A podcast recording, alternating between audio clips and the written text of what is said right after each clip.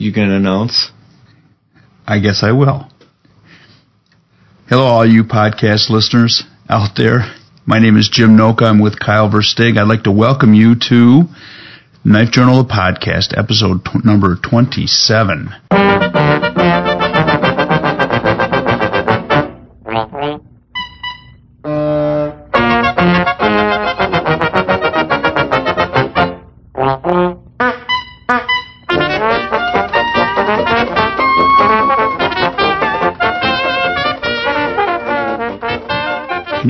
27? Uh, doesn't seem like we've been around that long. That's a lot No. of episodes.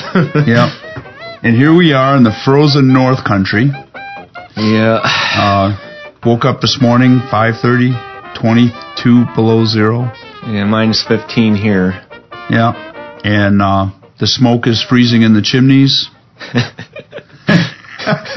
Starting to plug things up a little bit. Uh, although it's absolutely gorgeous outside. I mean, it is. I just came in a little bit ago and- from cutting some wood, and uh, I uh, I was a bit chilly when I got started, but I actually was sweating when I finished. It's probably 18 below right now Jeez. and uh but it's just it's just nice i mean it's it's the sun is out shining the sky is blue Yeah, that's what it's like here today. Pretty nice out. It's warm inside you know i haven't you know people ask me about uh how much how much wood i burn and, and it's it, it's, trucks. yeah it's Like kind of funny because trucks it, full. yeah it's it's log trucks full of wood it, it actually right now i am about a thousand dollars into heating my house That's not since bad. since the end of September, I have not burned an ounce of LP gas in my LP gas boiler Uh-huh. this year. This well, this since this winter, this heating season, I have not even turned on my my gas boiler all season long. Huh. I have just been burning wood. That's awesome. And uh, some people say, "Well, why do you do that?" Because it's fun. well, you know, and really, when you when when I take back, you know, I was I was putting wood in there this morning, and I was thinking about this, and I thought, you you know, you burn wood, I think, just to feel like you're independent. I don't think there's any other. I mean, yeah, you know, if you have an inside wood stove, the the, the heat is a little bit different than a than a forced air furnace or or. Uh, but I have I have hot water. I have a hot water boiler, and I think the I think it's a it's a feeling of independence, like like s- telling the Middle East, I don't need your stinking oil. in in a way, I, and and maybe it doesn't equate to that, but I think that that's the feel one of the feelings that you get from it. Uh-huh. Besides besides you know being manly and all that, Right, and it's fun to play with axes and whatnot, axes and chainsaws. and splitters and all that stuff. Yeah, I'm running a. Um, I got a new chainsaw last a, a year ago, I guess it was. I got a a, uh, a Stihl, which I kind of had vowed off Stihls for a while, and uh, I had bought a Husqvarna saw back in like 1982. Uh huh. And I'd been running that saw since 1982, and I have. I mean, right now I still have it. I could go out and pull a string on it, and that puppy would start up. It's a it's a um, 61, uh, 61 cc or must be 61 cc. Mhm. Um, so it's a fairly good size saw, and runs a 20 inch bar, or 16 or 20 inch bar, whatever I feel like I want to want to put on it Yeah. because I've had I've had both on it, and um, I ran that saw all these years and never had an issue with it. Never and really praised it. You know, really enjoyed it, praised it, and uh, I have I was getting a new bar, and the guy at the hardware store gave me a MS 441 to take home to play with for the weekend. that's a Stihl. Yeah, that's a Stihl saw because we were talking about. I was actually looking at a new, a new uh, Husky Pro saw at the time, and he said, uh, he said, you know, why don't you take this home and try this out? He said, "This is this is absolutely the latest and greatest from Stihl. So I uh, took it home, and I cussed him to no end when I brought it back. I was like, you know, that's the shittiest thing that a salesperson can do is to give you a saw that's so much better than the one that you're using because you, you immediately don't even want to go back to your saw. Yeah. You know, you, you're and and when I think back about it, that was exactly the same way I bought that the Husqvarna that I have. Yeah. Was it, I was running a a, uh, a Poulan, I think, prior to that, and that was back in the days when there was no anti kickback, no anti vibration, no nothing, Right. and and uh, and my Husky had some anti vibration stuff, and then it had the anti kickback dealy brake on it, chain brake on it, mm-hmm. and uh, so I mean, same same story. Guy handed it to me and said, "Here," and I was like, "Oh my god, that was so much different." Hang Yeah. hang on a second. Boomer. Boo. No, lay down.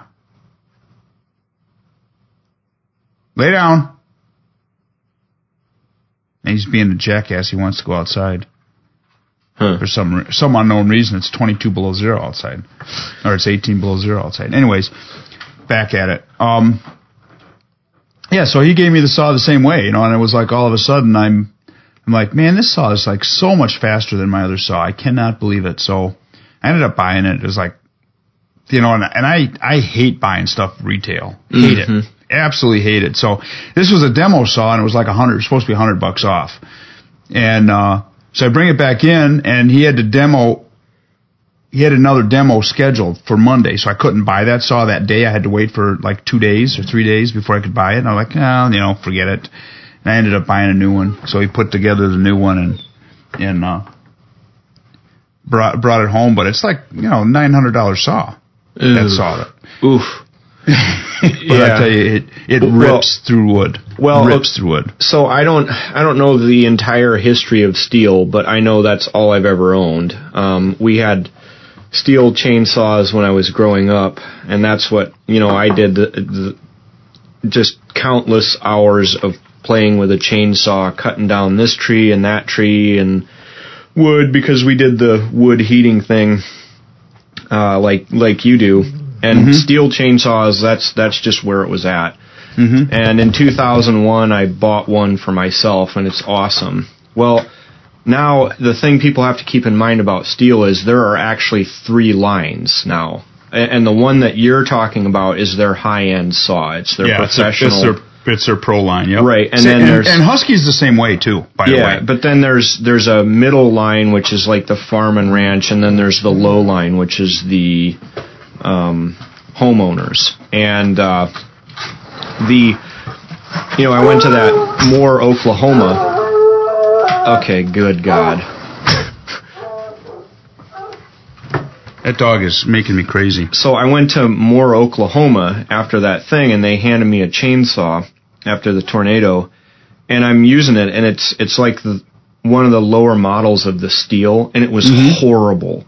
It was Mm-hmm. You know, it's- horrendous. like it's it- interesting. You could We not use it. We used to have a um, a Stihl rescue saw, Yeah.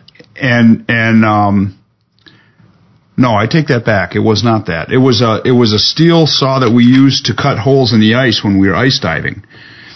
And one of our training videos, my one of our our trainings, my wife took a video of of the whole activity because it was kind of you know we were going under the ice and the kids were little and daddy's going to go swimming kind of crap. You know it's and there's 20 minutes of a guy pulling a string on a Stihl chainsaw trying to get it started. That's funny. And finally, I- I told my wife, I said, um, run home. She handed my kid the, the camera and, uh, she ran, I said, go get my chainsaw. And that was that 61 that I've got. And, uh, I said, and bring some dish soap. Cause n- normally what you do is with, uh, with those kinds of saws, you don't always, you don't always run oil in the bar. Okay. If you're going to cut in the water, Uh huh. you usually put like dish soap in the or vegetable oil in the in the uh, in the bar case, bar oil, Okay. so that so that it's you know it's non toxic and you're not polluting everything. I don't know if you ever seen. You know, I mean, you know how much oil spits out of your. Oh yeah. You know, there's Yeah. there's you know you really want that, otherwise you're wearing out bars and stuff, and especially with these high speed saws, it's really really important. And so they uh, so they she came back and and I went out there with my I mean l- literally cold saw, pulled it twice and it started up, Yeah. and uh, then we bought Husky after that. But it was it was pretty funny. The Yeah. high the high end Stihls are what their reputation comes from. I don't know why they ever put out those lower end things. They're horrible. yeah. Like I wouldn't wish one of those homeowner models on my worst enemy. You, one of the you know one of the little saws I'm kind of after right now is uh um they make a uh an arborist saw.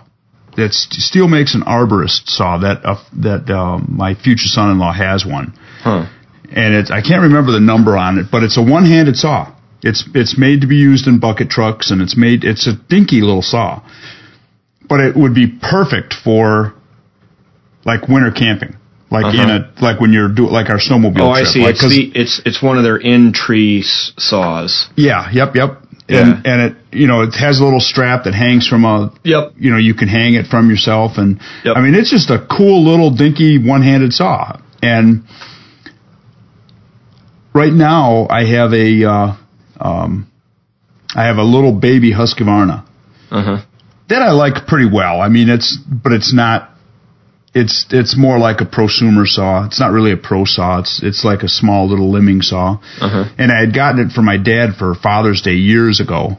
And uh, after he passed, you know, my mom said, you know, might as, might as well take that little saw back, and and I use it around the house, and I use it for limbing stuff and and cutting firewood for the fire pit, that kind of stuff, where I don't have to haul that big beast out and and cut. But and that's the saw that I'd probably take. And although I do have an old Homelite saw too, that's a pretty nice model. I can't remember the model of that one, but it's kind of like the little one that everybody wants to. You know, there's a there's a thing about retro saws now.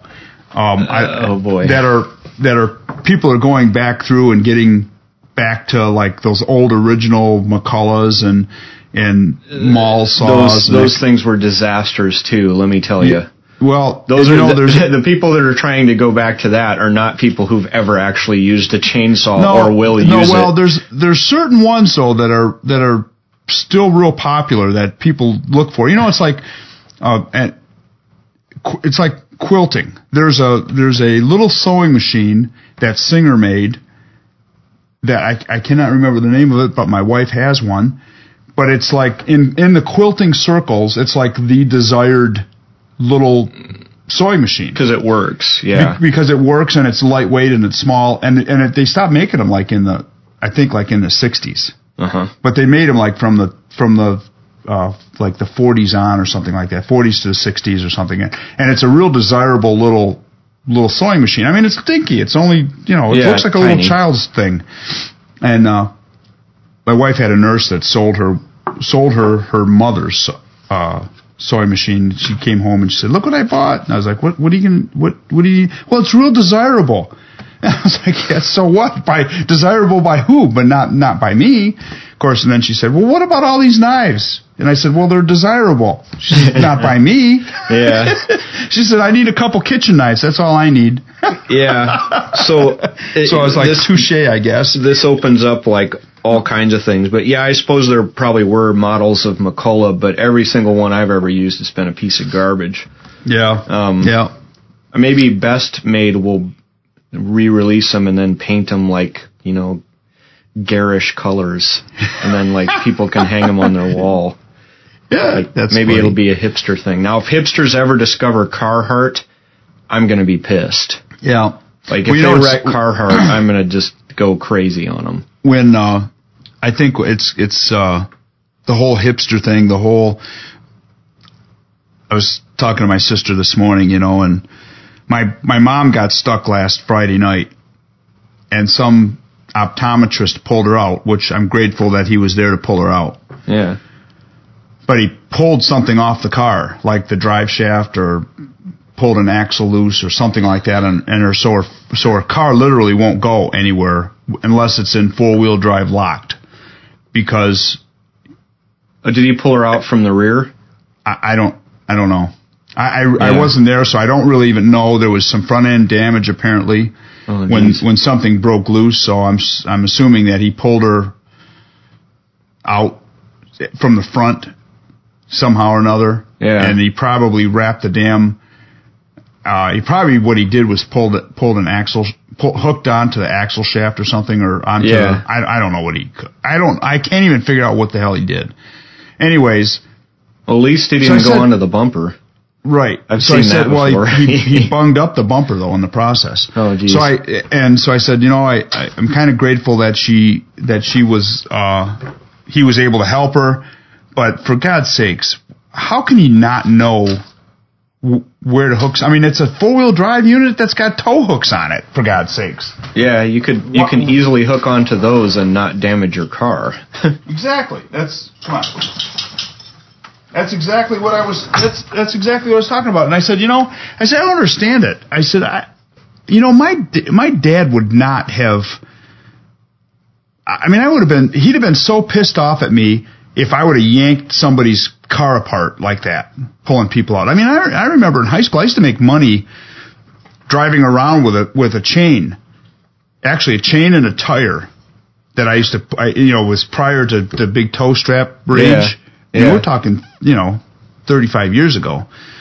Um, and and I would take like a, a chain and I would chain my chain a tire to my hitch, and then I would put a chain on that on the tire and pull people out. Uh-huh. So I would get the the stretch and the snap and uh, and I wouldn't pull anything off. And I mean, I used to make all kinds of money doing that when I was in school. Just all kinds of money. And I was thinking, you know what? Why doesn't anybody know how to do this shit anymore? And then it re- then it reminded me about the website, you know, the art of manliness. And then I was thinking, you know, dude, if you're going to at 35 years old, if you're trying to figure out from a website the art of manliness, you're in trouble. and it's all like boutique crap, you know. It, it's like You a know, at least, at least, at- I will say this: at least the best gear stuff, or the best USA, or whatever the Best hell made or whatever. best made. the, the stuff is good stuff. Yeah, The stuff that they have on there, it, it may not be worth the numbers that they're asking for it, but it is actually. There's nothing on there that's junk. uh huh. I mean that, that I that I noticed. Yeah, I mean, I haven't spent a lot of time looking at it, but I know their axes are actually made by like Council, aren't they? Yeah. So they're Yep. they're decent pieces of equipment. Yep. That's and that's what I said. It's it's expensive. I mean, I don't know. If, I mean, that axe is probably a, any of those Velvicuts are like 150 bucks, 170 bucks, something like that. You know, and they're putting a 150 dollar price tag on it or 150 dollar paint job on it, Yeah, which Like- I'm totally not understanding. It well, you know, because um, it's important to have your axe accessorized so that when you go into the woods, you like, you know, have the right fashion. Now, now, you know, there's people that paint axes. Well, yeah, yeah. Paint You know, paint your axe handle orange so you don't lose it. Paint the tip of Okay. it orange.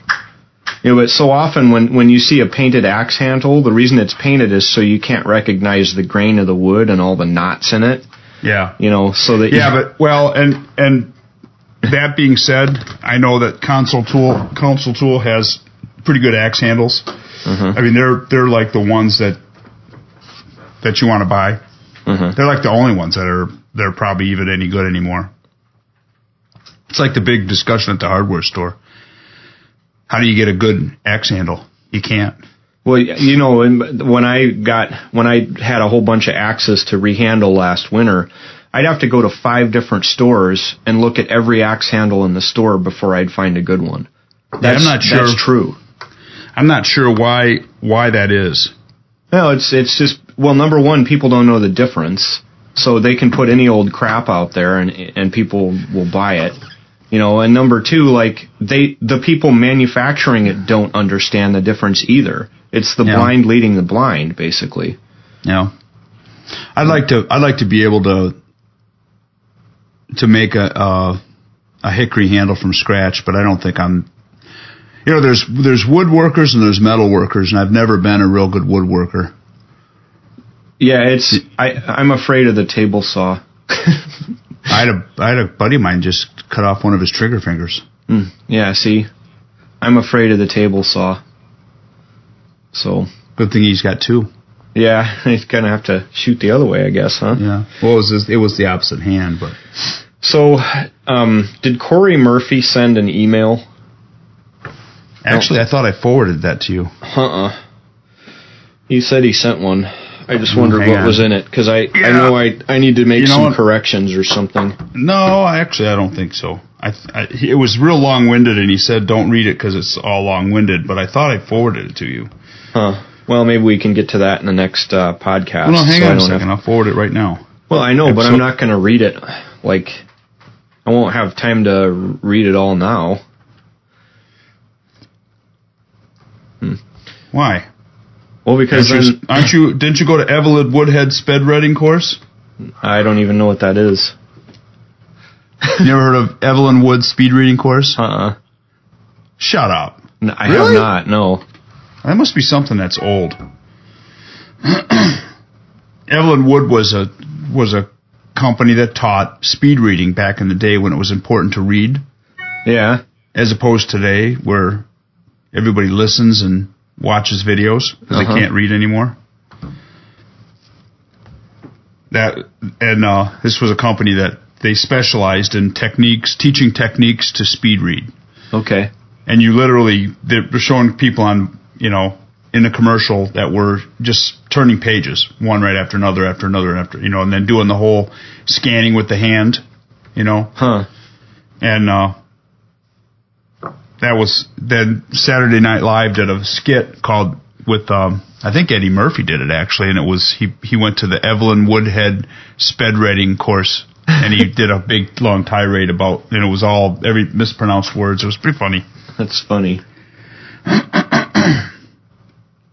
but uh yeah, so uh I got confirmation uh from Mike the grinder is in.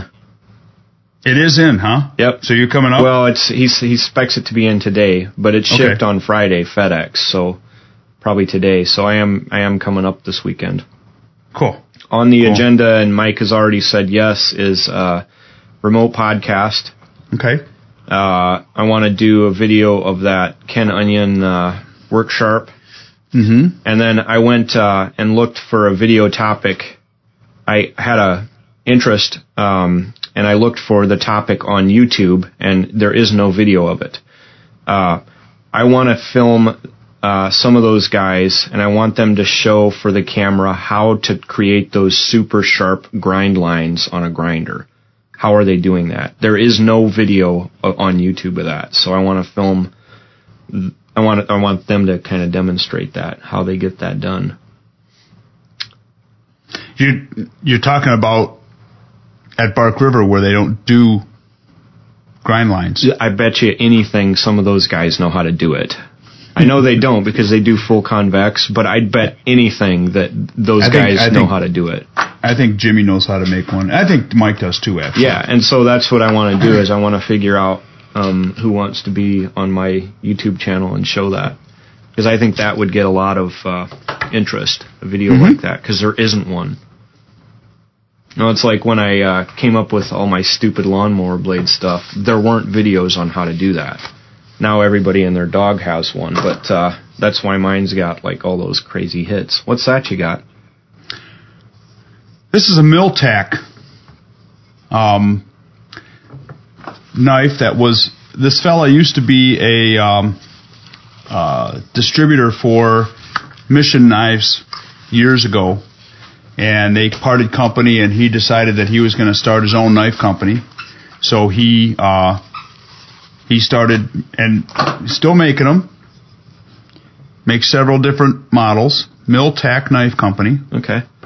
Um, Handle looks comfortable. it's actually an extremely comfortable handle. It's uh, it's Oh yeah, it's it's profiled right. yep. It's a little bit more radical than uh, as far as the Yeah, the highs and the lows of it. Yeah. But it it does it does it does seem to work, and Uh-huh. uh, you know it's a little bit you know I like a little a little more meat, but it surely would not stop me from using this knife, as you can see. Yeah, yeah. You beat it up pretty Um, it's a it's a, uh, a very slight hollow ground um, with a uh, uh, a secondary bevel. Okay. Um, nicely done. I think this is. I want to say this is S30V, but I could be mistaken. But very nice knife. Comes with a nice MOLLE sheath. Um, I don't know who makes the sheath. If it if it's made in America, it might. It probably is because it's. It looks like it's pretty well made. Got a nice stiffener in the uh, in the back.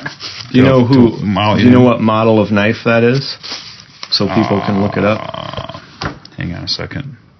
No, because I once again I don't remember names. Huh. You know how that goes. on uh so I got out and while you're looking it up, I got out and played in the woods a bit this week. Yeah, I saw that. Yeah, I saw that, fun. and I actually watched your video on uh, on the uh, the two Bark River knives. It was actually pretty interesting.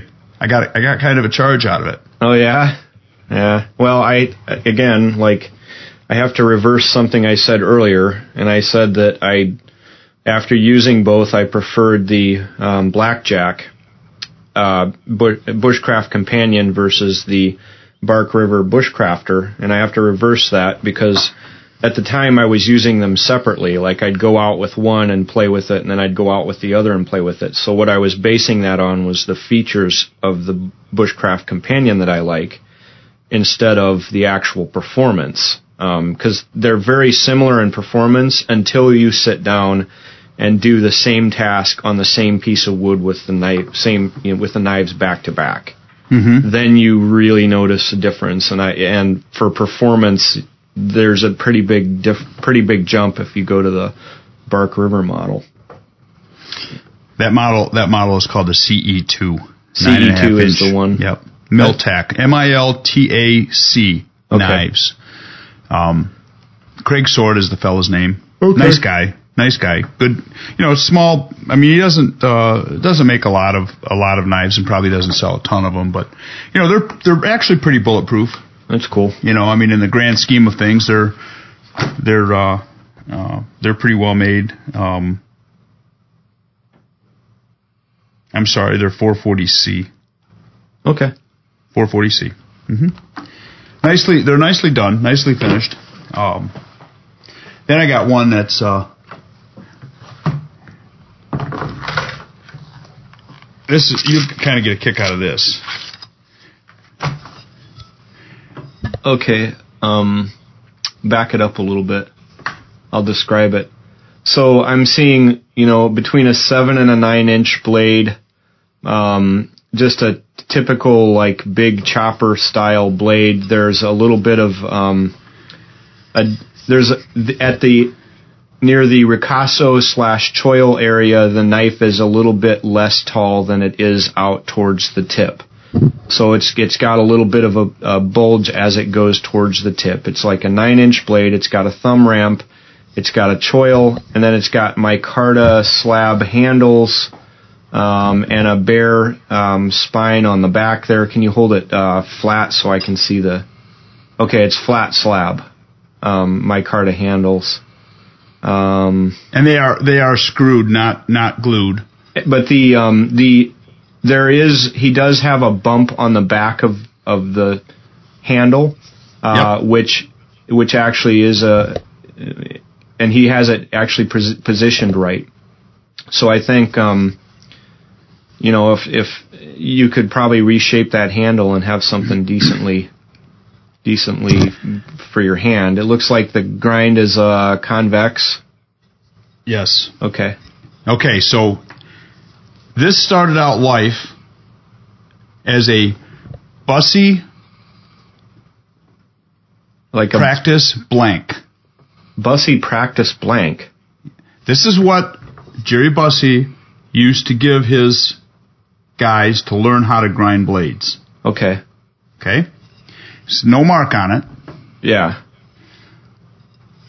I'm sure it's probably like 5160 or 52100 or something, you know, some not some nondescript type. So a maker sends me this, Uh huh. I'm I'm talking. This was probably 2002, Okay. 2001, maybe, and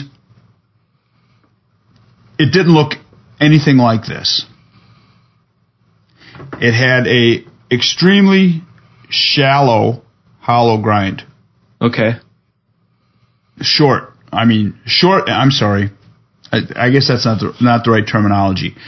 It would have been an extremely sh- uh, a short hollow grind that was deep.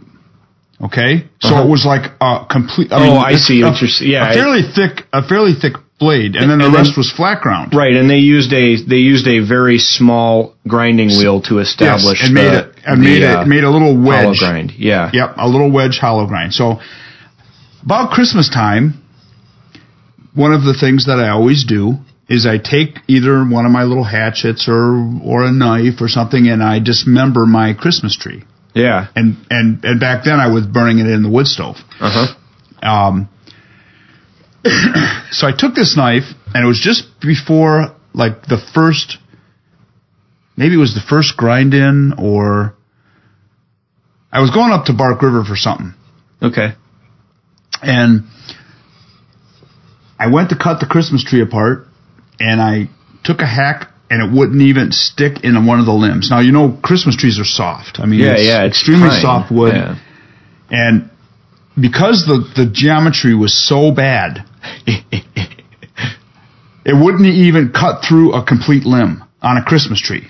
And and you know, I'm it's not like I had like a like a White House Christmas tree. We're talking like an eight foot Christmas tree. Yeah. You know, and, and it would not even cut through a limb that was three quarters of an inch in diameter. Jeez.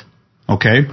So I, I did it like three times. I was like, what the hell? I thought it, you know, it's like maybe I'm still, maybe I'm too weak from Maybe you're having whatever I stroke or was doing or, you know, and this is, you know, um, and normally I'm thinking pine tree, I could probably knock off the limbs with a baseball bat, Yeah.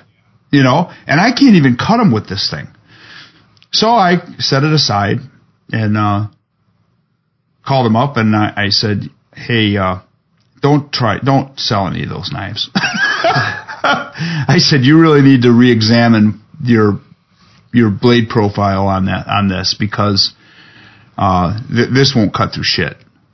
Yeah. Li- literally, you, you couldn't have, if you'd have swung that at somebody and s- it would have probably just penetrated about a half an inch in their arm.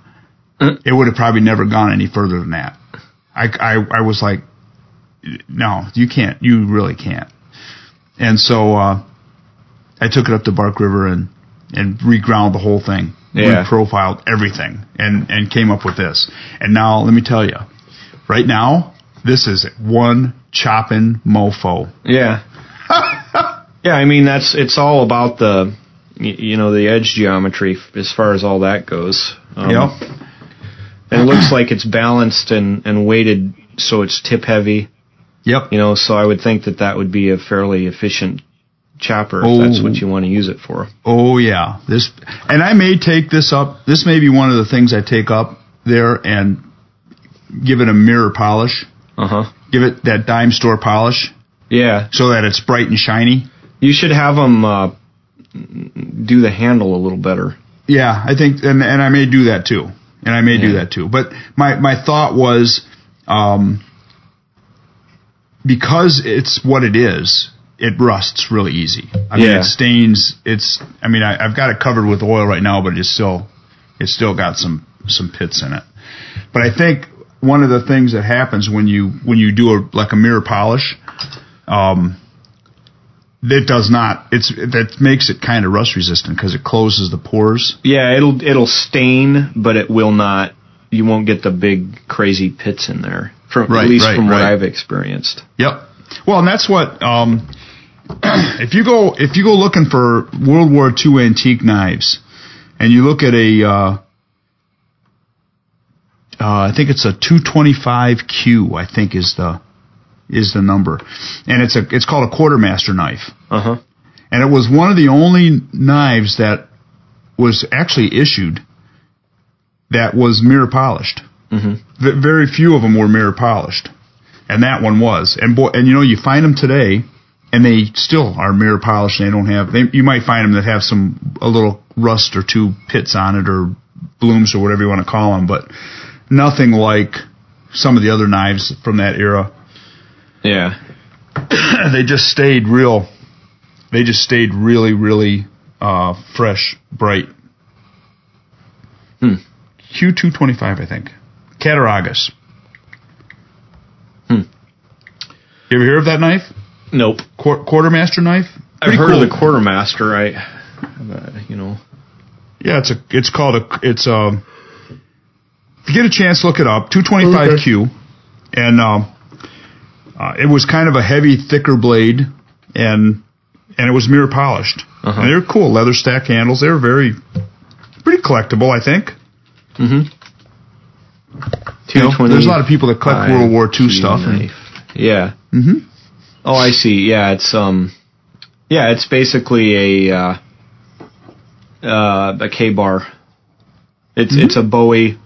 Um, it looks the ones that I'm seeing have uh, stacked leather handle, hmm and there, there's a pommel on it. Yep. Eh, nice. I Yeah, think they're- Bark they're River pretty made a version of that. Did they not? I think something similar. Something similar. I don't know. It wasn't mirror polish, I don't think. Yeah. Huh. Yeah, but the the original ones were were shined up pretty good. Yep.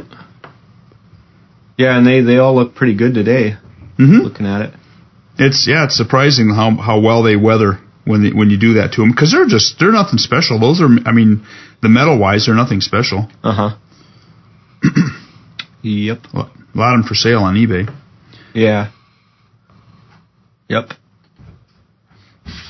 So you're Well- so you're um uh what were you impressed with with the the bushcrafter? Just everything that you were doing. Well, why why, okay, why, so- why did you like it so much more? Well, uh, okay. Now, e- everybody who has done any kind of woods time with me um, knows that if I can light a fire easy, that's what I'm going to do. I'm not going to spend like an hour frickin' doing toothpick sized bullshit. You know, like I'll use napalm, like literally. No, no, for real.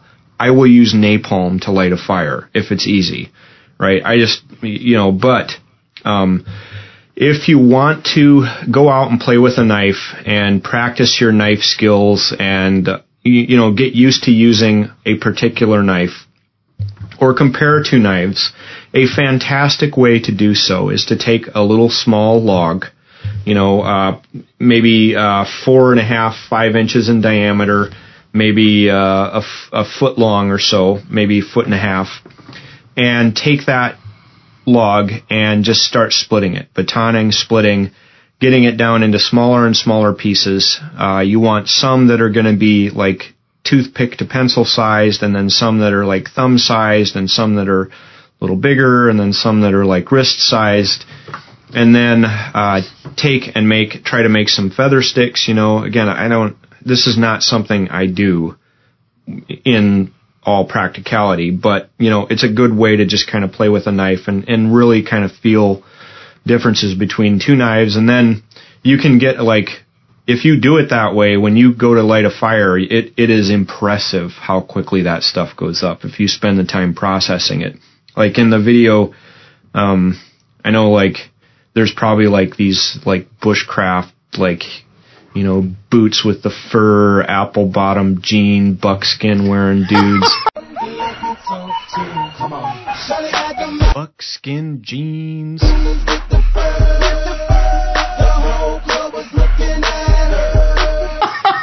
that are like looking at that and saying oh you're doing it wrong you, You really don't off." like those guys that much. No? I really, I really cannot stand them. and I, I'm gonna get w- later when we rant. I'm gonna, I'm gonna go off. It's like I'm sick of them. Like You know what the hardest so some of them was bush- commenting on like the clothing I was wearing. It's like shut You know what- up.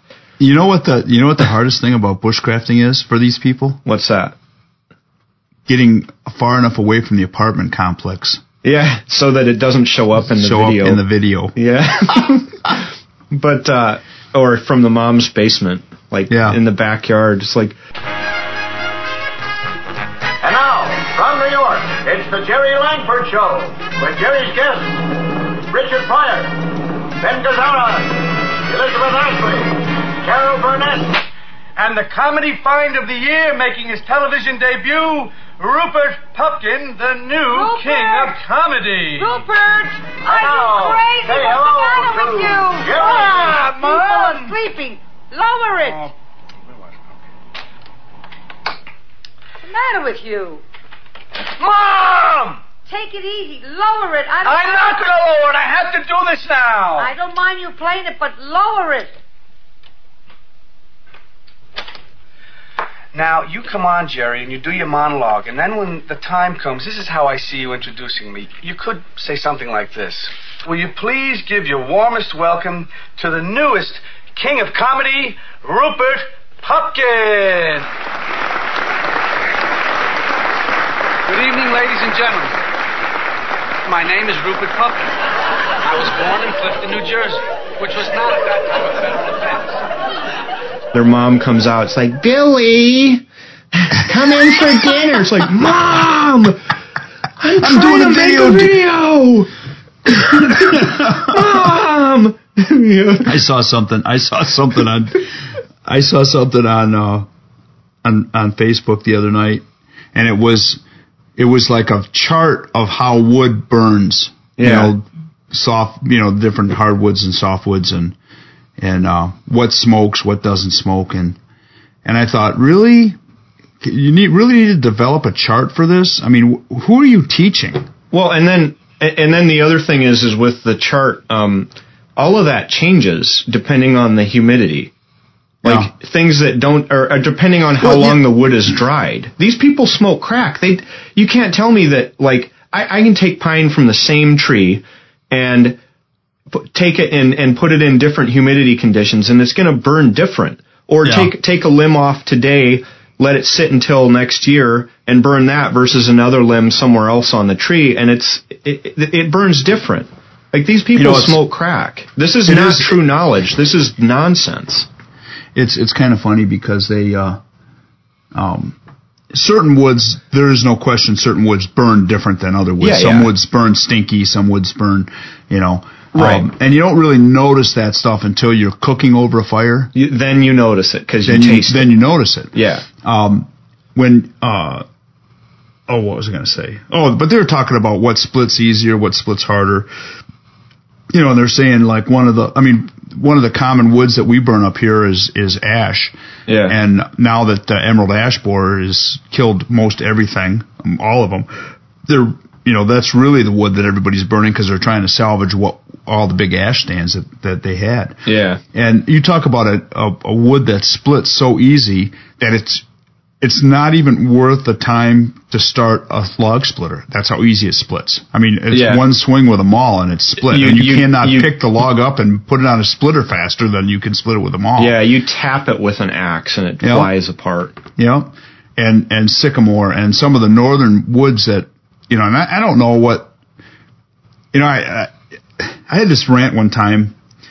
There was a guy that uh, on one of the one of the forums, and he took pictures of his wood pile and his little wood stove, and and and he and he's in Arizona, and I, I was like, dude, you're in Arizona. You don't even know what burning wood is all about. I said, I said, I burn more wood in one night than you you burn in a week. Yeah, and Or it's, two, It's or like in three. his chiminea on the deck when he's Yeah. like sipping like mojitos and eating like burritos and shit. I like- was I was laughing. I was like, uh, I was like, you know, that it makes for an impressive picture. Yeah. But but here's the stark reality of what of what burning firewood actually looks like. Yeah, and then you go out and there's like a log truck in your yard dumping Yeah. off logs Yeah. that they couldn't sell to like some place. But so anyway, like I, you know, I if you want to go out and play and compare two knives, I that's one of the best ways. And then you get to have like this big impressive fire afterwards. I timed that thing. It was under a minute and the thing was like higher than my head. you Yeah. know? Yeah. But it's but it's you know and it, and then it lets you really tell the difference and the the difference is like that Bark River, it just cuts and, and d- does shavings and does all of these different tasks so well that you know like the slicing and and carving tasks it it just does it and it I think it's the edge geometry Yeah. Um, you know, I've been I've been uh, it's also thinner. You know, the Bark River is thinner. Yeah, You know, yep, and I yep. think that that plays a role there. one of the one of the knives that I've been I've been carrying a lot lately has been the ultralight bushcrafter. Now, do, Yeah. do you have one of these? No, I don't. And I I really really like this knife. Uh huh. What's Um, yeah? It looks a little thinner. Like like it might it's, even. it's smaller. It's Yeah. quite a bit smaller. and I mean, it's I mean, thinner re- too, because the the bark the regular Bark River is .14 something. Yeah, thick. yeah, it's it's thinner than that. Yeah, that's got to be like an eighth inch or so. Yeah, Huh. but it's it's it is so nice. Yeah. it is so handy, and it is just the right size. That thing And I got to tell you. I am I am extremely impressed with this. This you could. This is the this is like the size of, of a knife that the the Mora guys would go ape shit over, Yeah, but but but except the price. I mean, well, I mean that's and it's it, it probably you know, oh, I'm we I got to save this for later because I'm just gonna go off. I'm gonna go thermonuclear on these little bastards because they were trolling my channel a little bit, and I'm just sick of dealing with it. Don't you like Moras? I they're okay. You know, there's nothing wrong with them. I I don't dislike them. Um, the same way, like you know, you can go to uh, Walmart and buy like a, a screwdriver for a dollar fifty, and you know that's from China, and you know, or you could go and actually you know research and find like a really nice screwdriver. I prefer the nice one you know, because I'm going to buy it once. The two dollars screwdriver, I'm it- it's probably got softer metal on the head than the frickin' screw has on it. You know, and uh, my experience with buying cheap shit is that it's cheap shit. And that goes for the Moras. Yeah, I said it. I said it. I think Moras are cheap pieces of shit. And I've rolled more edges on those things, and I've seen them break, I've seen them bend, I've seen them do all of it. I don't want to hear any of your monkey business.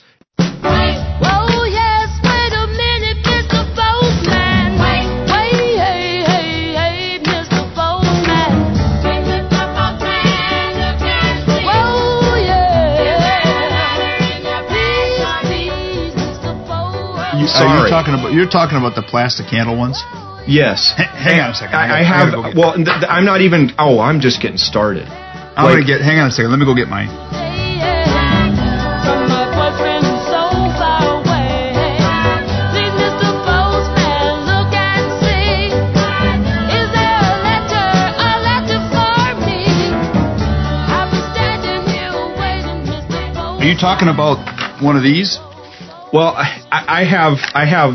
Yeah, The that's. frosts? I mean, they're not bad. I, I, I am I am overstating the case here just to just because I'm frustrated with the whole thing. You know, like I, I'm sick of hearing about how oh ten dollar Mora. Yeah, well you're gonna break it, and you also look like you're trying to put on a fashion show with your ten dollar Mora because before two years ago, before you read it on the internet, you didn't even know what it was. It was a cheap piece of crap knife that they wouldn't even import into this country because it was so cheap nobody would buy it. And then you saw like a TV show, and then that led you to go to some forum where all these little nerds were sitting around geeking out on their $2 Mora. Because back then it was hard to get. Because they wouldn't even import them because they were so terrible. Okay? It's like. I- oh yeah, that's how to influence friends and make enemies. yeah, well, listen, these. I- I'm just, I've just had it with that whole community. Just, I'm sick of it. But anyway.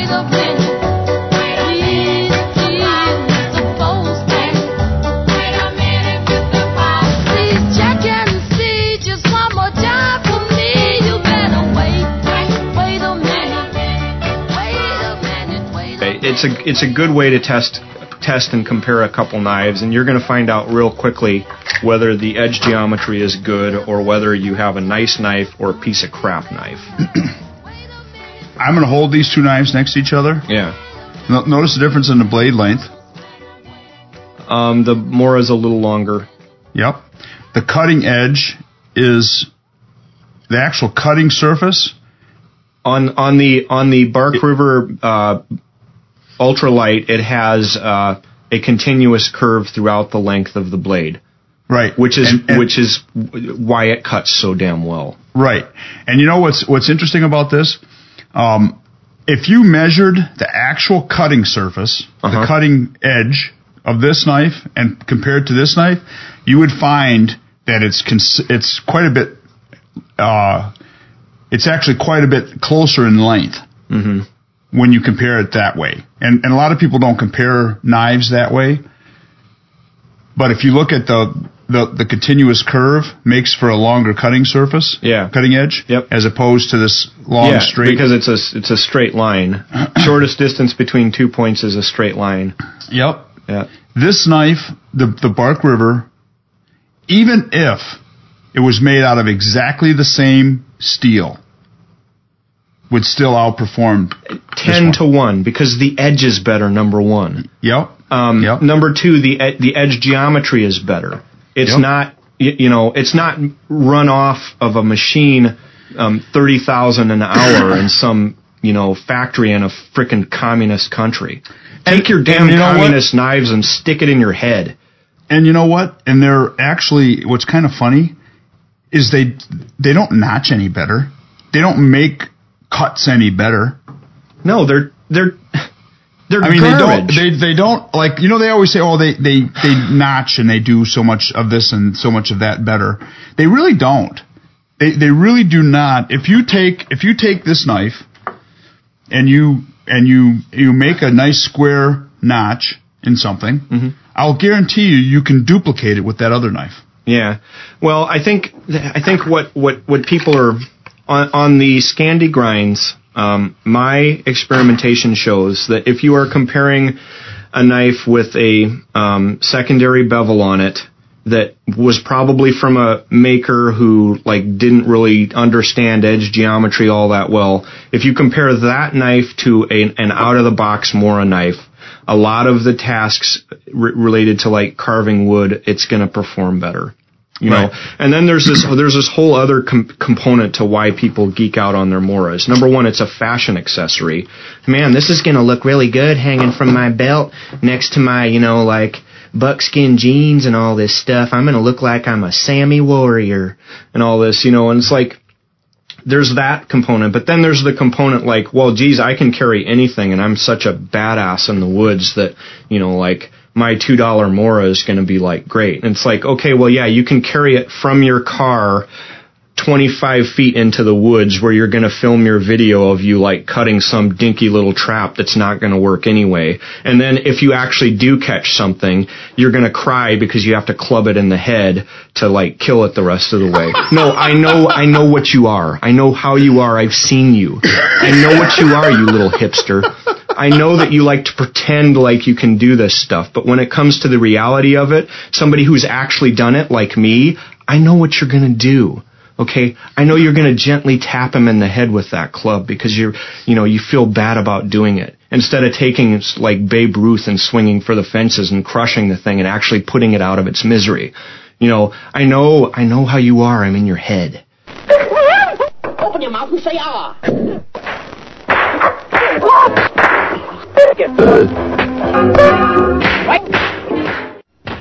Okay?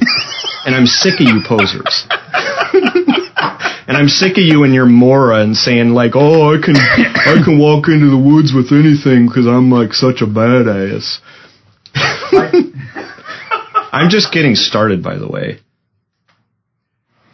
This is gonna be one of those kind of days, huh? Yeah, I just I'm- had to get I'm- another cup of coffee because of it. well, eh, eh, eh, well, and then and then like you know, I don't want to carry cheap crap.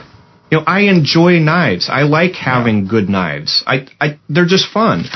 Like, what's what's wrong with carrying something that you because you enjoy it, not because it's like some fashion statement? Because well, I could spend ten dollars on my knife and spend um, thirty dollars in gas to drive, you know, to to the na- nearest state park instead. You know, it's like and drink my beer. yeah, drink my beer and film my bushcraft video and get out there with my buddies and eat bacon and stuff and say, look at I'm a badass. Mmm. That's funny. Mm. You're, you're gonna get. You're gonna generate mail. Well, I generate away. The, the, the problem is, is like, you, you know, there's just, it, it's just too much monkey business. It's just too much. Like,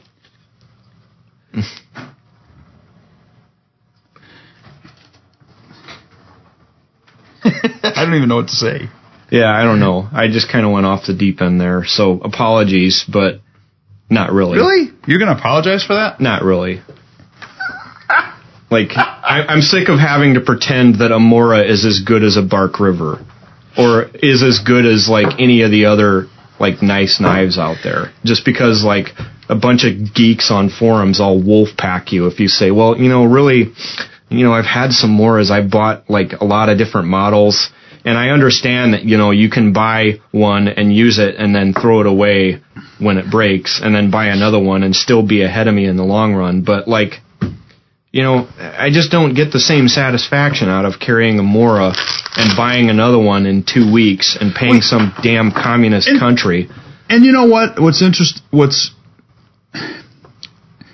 one of the one of the survival guys that I, that that has a lot of credibility is a big Mora freak, um, and he's he's I guess he's had the same knife for like fifteen or twenty years, maybe even longer than that. I don't remember, and. uh and you don't see him, you don't see any knife companies cozying up to him to have him make a knife, design a knife or whatever. And he's probably out of all the survival guys that I've seen, there's only one or two of them that I would actually, if I if I had to go somewhere that I would actually want to take them with me. Yeah. Are you talking about Kochanski? No, uh, Cody. Oh, Cody Lundin? Yeah, Oh, he'd Yeah. be interesting, except I'd Yeah. make him wear shoes.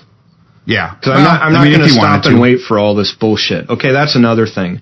Like, if we're trying to get from point A to point B, you're wearing fucking shoes. Yeah. Well, You know, I, I'm don't care sure about all this like Native American bullshit. They wore shoes too. It's called moccasins. Okay, Yeah. like I, come I on now. even- I, I, wouldn't. I, I wouldn't make that much. I mean, if he wants to do whatever he wants to do, he Yeah, wants to do but it. but but what's going to happen is you're going to go. You're you're going to be trying to get from point A to point B, and he's going to have to be like tiptoeing through the tulips and stepping on thorns and I don't crap. think he does that. Yeah, he does that. It's on film. Yeah, He? Yeah. it's actually on Okay. film. Him doing. Well, I know that. I know that his stuff seems to be pretty pretty straightforward. You He's know, it's good. not anything. He's not taking credit for anything. He doesn't think. I mean, it's not like he's reinventing the wheel. You know, a lot of the stuff has already been done, and Yeah. and he says that. Yeah, you know, he's and, good. And, and that's and that that's one of the things I like about him. Mors would be the other one. Yeah, well, Mors, I'd I'd I'd rather take Mors because he knows so much about different topics, and it'd be But- good conversation. But the other the other side of it is he's he's in the North Country too. Yeah. Mors is, Yep. and Co- and Cody's not. No, Cody's in Arizona, but Yeah. actually, he went up and spent time with Mors. So that's where he Did he? learned all of it. Yeah, that's where he learned all of that stuff. Yeah, he's a he's a. Mors Kochanski ac- acolyte. He'll tell you that, and Mors will tell you that. Yeah. But um, Well, yeah, he knows and his he- and- stuff. And there's there's very few, like I said, there's very few guys that that uh, I mean, for for one thing, I don't think his and and I could be totally off base with this because I do not know him. I've never I have never met this guy, but almost every other survival guy that I've met. It's all about how much they know, and they want to keep saying it over and over and Yeah, over. yeah. and, and, and it's like I don't really give a shit how much you know. I, that's not. I mean, can't you talk about anything else? I don't want to talk about you. Yeah, let's let's let's just get this Let's fire me. and sit around and like, you know, It's, you know, let's just have a good time. Yeah. Uh, there's no there's no reason to. I don't want to talk about you. I don't want to talk about me. I don't want to talk about any of that stuff. yeah, Let's talk about other stuff. like like we can sit and bitch about knives for a couple hours. yeah, or whatever. But, and hipsters. but you know what I'm saying? I, I, I don't, I don't, uh, um, and, and most of the, most of the survival guys, that's, and, and maybe it's because I'm meeting them in a context that, where they're they're having trying to to prove im- something to you. yeah, they're trying Yeah. to prove something. And I was like, you know, I've, and I've said, I've said to guys before, look, you don't have to fucking prove it to me. Like You know, the only person you got to prove it to is yourself. I'm not one of your students. right. Well, and You know? then and then like I, I love. uh I gotta save this for later. I'm. I don't want to get. St- I don't want to get started, or do I? well, okay. So here's the other thing. It's like there's this. There's this like, you know that that stupid fire I made in that in that uh, Bark River video like it was effective. Okay, got the job done. There's no problem with it. Like, you know, but there there were people who were like trolling that and saying, "Oh, you did this wrong, boy." Really? Yeah, and it's like, come, come on, guys. Like, come on now. Like, it, eh, really? like, like, there's like an accepted like way to do it, like the fashionable way, you know. And I just, I just want to take like some napalm and just throw it on like a big, huge pile of wood and just light it and just walk away. Like, One one of the one of the early don't wanna mess with PWIPs, one of my SF buddies came to, Mhm. and uh, there was a lot of those guys that want had the proper way to make a fire and had contests about This the has gotta be make Dave. And so he shows up and and we're we were he made a he made a nice little fire lay and a little kind of like a stove and you know with a, an earthen type thing and then had a fire like a for a nice little fire pit. And uh somebody walks up and says how so what method are you going to use to start that fire? And he's got a he had a little cigarette hanging out of his mouth. And uh he says oh I don't know. He says I probably going to use the the one that's the most effective. He said, "Remember, I'm from S. I'm I'm a Green Beret. I know how to start fires." And he walks o- over to the side of his tent, and he gets a cup full of gasoline, and he walks back to the fire, and he throws it down and flicks the cigarette on it. Big flames pumping up in the air, you know. He said, "You know what?" He said, "We make fires." He said, "It doesn't matter how you make them, as long as you make them." yeah, You know, the whole the key is to make the fire, not to be dicking around. yeah, yeah. It's like, uh, you know, that stupid. That's, You know, it's like it's like the fire is not the fire is the end result, not making the fire. The, Yeah. And a lot of people think that making the fire is the end result. It's like you got to Yeah. make it a certain way, and actually, it's the way you know the the one that generates heat is the one that's the is isn't is the important part of yeah. it.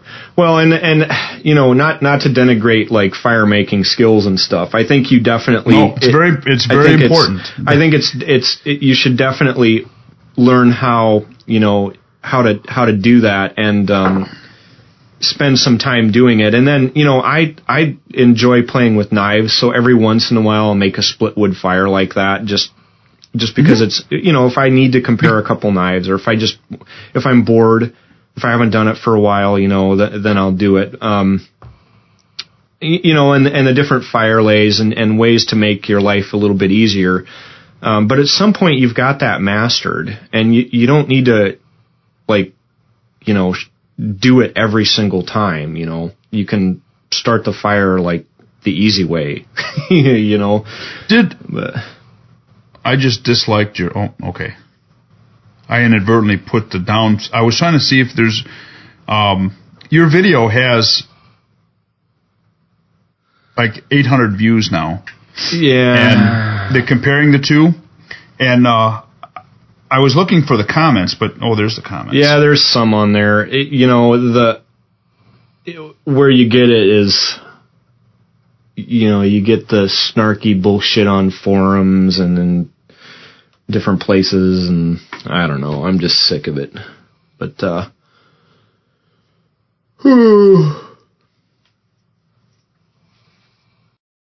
Oh, never hit your grandma with a shovel. It makes a bad impression on her mind. In a better way, impart all the love things in your heart, for it's possible she may retort in kind. Remember, Granny's known you since a baby. And even though infant would prove a shock, prove a shock. So respect her aged head. Stay the shovel and instead paste your dear old sweet old grandma with a rock.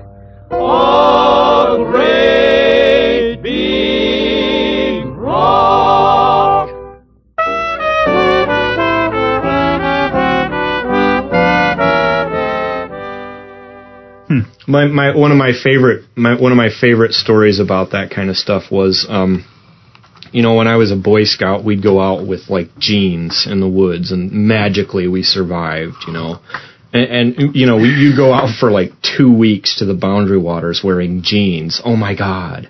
You know unbelievable that you did that you know wearing jeans in the woods. How dare you how dare you do that? You know you're not wearing buckskin. You know and it's so like I have jeans on. I wear jeans all the time. Right. Well, you, if you want to know, like, if if you take somebody out in the woods, just your average person that like maybe did some scouting, went hunting with their dad, did some stuff like that. Uh, you know, if you just ask them, hey, go start a fire. They're gonna go find some leaves. They're gonna find some twigs. Then they're gonna find some bigger stuff and some bigger stuff, and they're gonna light it that way, right? With a lighter you know, um, they they're not even going to use a knife to process all this stuff. It, I mean, Right. that's that's you do that because you want to, right? Right. And they're going to be successful. And so, like uh, a couple years ago, I think, or something, I made this fire where I just showed. Well, this is, I mean, this is not the like, you know, uber technical way to do it, but this is a way to like light a fire without a knife. This is what we grew up doing before we, you know, figured that you had to baton everything and do all of this and and people just went ape shit. They just they just went off. Like people got so pissed about that you know? Um and i just i still to this day don't understand it but they were arguing arguing arguing bitching bitching bitching. And uh one of them says well you're not even like uh bushcraft basic certified whatever the hell that means. And i'm like what the hell is that and it's like, well, you know, you you didn't like do this thing on this forum, and and you know, you didn't like post a video of this skill, and then that, and then you have to go and do this other video of this other skill or pictures, and then like somebody will tell you that you're like basic certified, and then you have to go to the next level. Like you get your Man Scout badges basically. And I said, well.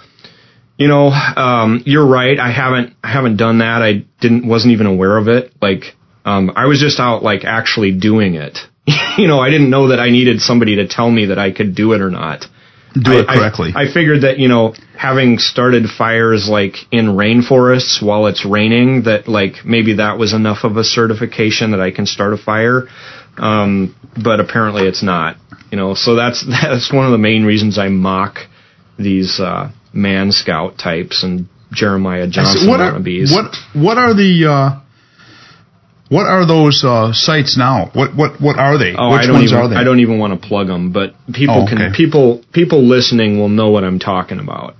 You know, Right. it's like, you know, there's like there's like on this one particular site, you know, you have to like do all this stuff, and then you can get a little badge to put by your like on your forum profile that says you're like Man Scout certified and all this crap, and like you know you work your way up you know and but but then there's like this clique of people. Again the problem they have is they're they they get a click and then that click becomes moderators and then like all of a sudden like you know all all dissenting opinion is like you know taboo and ends up wrecking the place but whatever.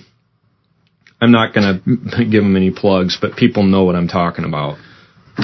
Makes it uh, makes it not fun. Yeah, I know. And it's like, well, you know, I thought we were like talking about screwing around in the woods and like, you know, I'm interested to see the way you guys do things because you guys are doing it different than I grew up doing it. You know, and I think the more ways you know how to do it, probably the better in case in case you're in a spot where you have to do it another way than you're used to. You know, but apparently there's only one way. And that's the man scout way. You knew that, right? Well, I I learned that. I was appropriately chastised. Was uh, is there a uh, that's actually you know it's interesting because that's actually a the Bush Tucker man, What's that? Southern Hemisphere. The term was bushcraft, uh, according to Wikipedia, which I'm not sure that that's the that's the official dictionary, I guess, of the internet.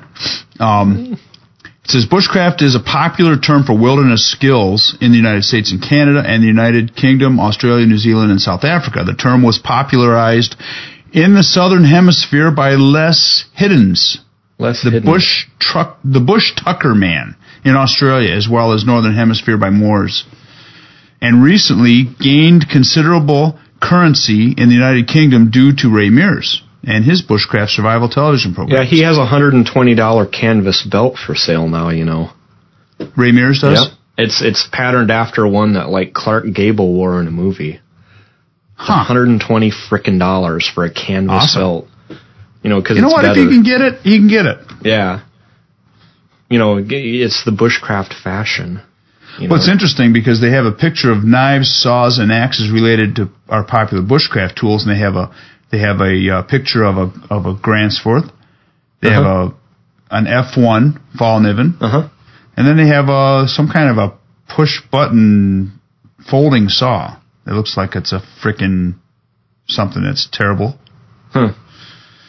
Um, bushcraft is about thriving in natural environment and the acquisition of skills and knowledge to do so. Bushcraft skills include firecraft, tracking, hunting, fishing, shelter building, and the use of tools such as knives and axes. Foraging, wood, hand carving wood, container. So, so one of the things that that um, people get confused all the time is bushcraft skills and survival skills Well, and and and again, that's the and that's the that's the big that's the big uh that's always been the big debate i think is what what is it you're actually trying to do? Are you trying to just go camping with less stuff or are you trying to survive? Because if it's about survival probably the spoon isn't going to help you any. The big wooden spoon probably isn't going to help you much. I wish they'd take But those wooden spoons and gouge their eyes out. well Why don't you Why don't you whittle me time- an ice pick so I can stab it into your neck? Did I did I mention this before that I had made a uh, we were on a camping trip and I made a, a fork. Uh uh I made a big fork. Okay. I made a big spoon and a big fork, Yeah. a gigantic one. Yeah. Yeah. They look like the kind that you'd hang on the wall, Yeah. like a big salad fork and spoon. Yeah. And uh, so I thought that was kind of funny, but because you never see anybody carving forks. No. Yeah.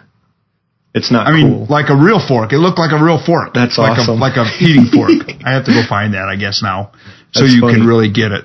Take a picture of it or something, but yeah.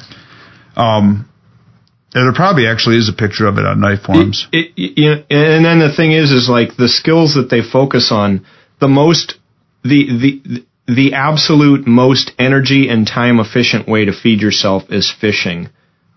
They don't Yeah. they don't spend any time on that. Like they don't like it's not cool or something. Yeah. You know, you got to like whittle some trap, and you have to. And, and and here's how I know they have never done it is because you have to you can't just whittle one trap. You got to whittle like fifty and then Yeah. you're still damn lucky if you catch anything. Whereas I can just take a little fishing line and throw it in, you know, tie it to a branch that's overhanging a stream and come back a couple hours later and, you know, you hang enough of those, you're going to get a fish. You know what? You know what I have in in my uh, in my survival kit. Huh. All my little survival bags. I think I think almost every one of them. I have one. I have a, a yo-yo. Yeah, yeah, you showed me that. I have The, the retractable. yeah. They're like eight bucks. You Yeah. know, you tie it to a tree and you put the you put your fish line on the other side of it and throw it out in the water. Uh huh. and then it and then it when the fish bites and pulls, it reels it in very slowly, pulls it right up on the shore. Yeah. It's pretty it's pretty awesome. You know what? You know what I've got in my uh, survival kit. I've got Dynamite, a- dynamite. Uh, well, I've got a little napalm. I've got a knife. I've got a uh, 22 caliber pistol that's nice and concealable, and I've got an iPhone and a stack of twenty dollar bills about that thick. no, in, in all seriousness, for for fishing, um, you know, if you've got more than one guy, uh, if like if you've got a group of like five or six guys, if you've got a net, oh my God, can you catch fish? You know, Oh, we yeah. we were we were swimming in the Amazon River with a net on a sandbar, and you know you'll catch forty or fifty fish in like five Yeah. minutes with one of Yeah. those. You know, you we we fed like a whole village with five minutes worth of work. Yeah. You know, so Well, I know I know up here, it's it's not as easy to catch fish as it is in in the Amazon. yeah, yeah. but it but it is doable. Yeah, it's way easier All than it's way easier than setting a hundred different traps and trying to get Right. some little rabbit or something. Right, right, But right. That's true because it's because it's easy to see the the squirrels, but it's a lot harder to get the stupid things to to to to step underneath the rock so it can fall on them. Right, and then and then the next thing is is like you know if they get some snare or something and it catches around the thing's leg, um, if it doesn't chew its leg off before you get to it, you're going to have to club it in the head. Don't ask Yeah. me how I know that. But Hey, uh, you know, Did that you see- these poor hipsters? They come up and the thing is like flipping out and like jumping up and down in the air and whipping around like a tether ball on a pole. Did you did you happen to see? Did you happen to see uh, the there's a there's a long video that some guy did with a squirrel going through a bunch of different uh, things to deter it from getting to the the bird seed. Yeah, I've seen those before. They're awesome. And and every time I watch one of those, I think about, yeah, okay, that thing just figured out that whole string of shit to get from one end of that thing to the other, and you want to catch it with a figure four trap. Yeah, it's like it's like literally like water skiing.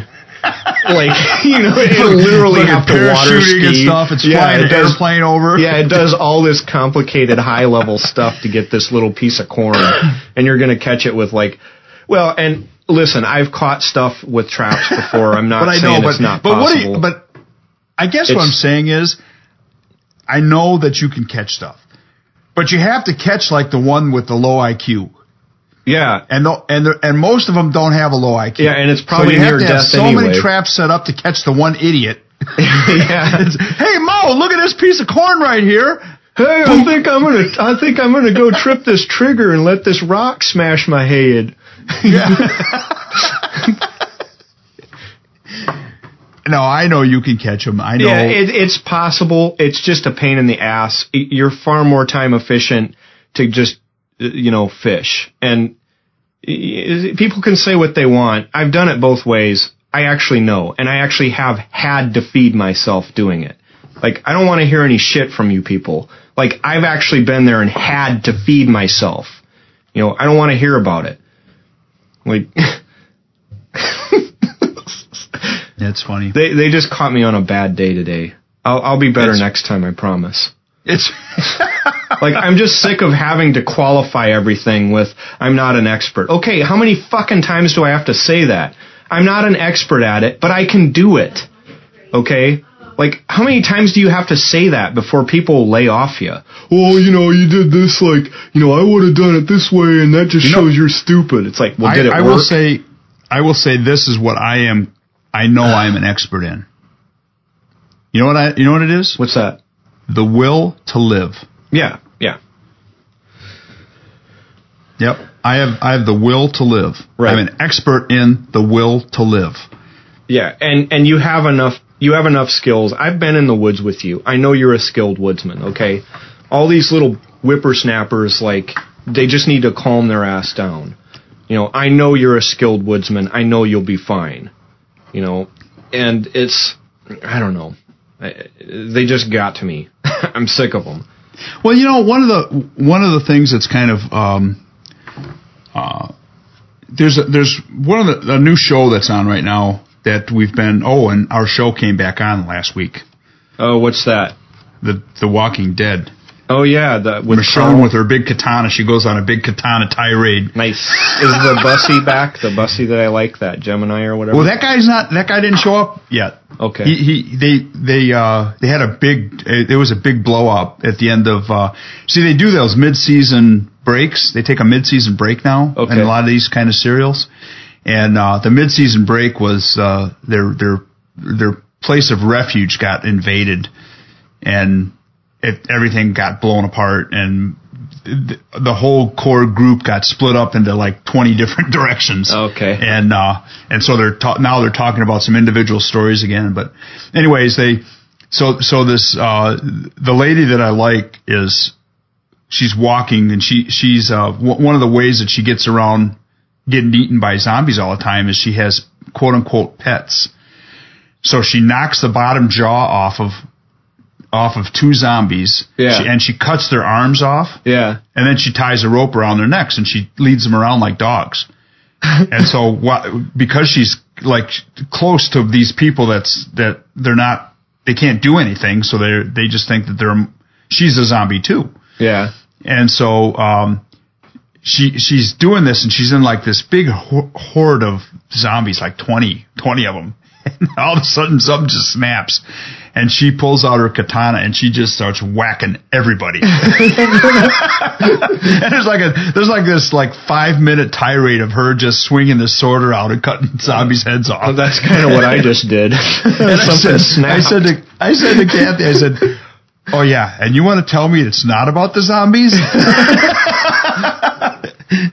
yeah. but it's it is funny because it's all it's it's uh it's actually and I I don't know why I like it. She says to me, "How many people our age do you think watch that show?"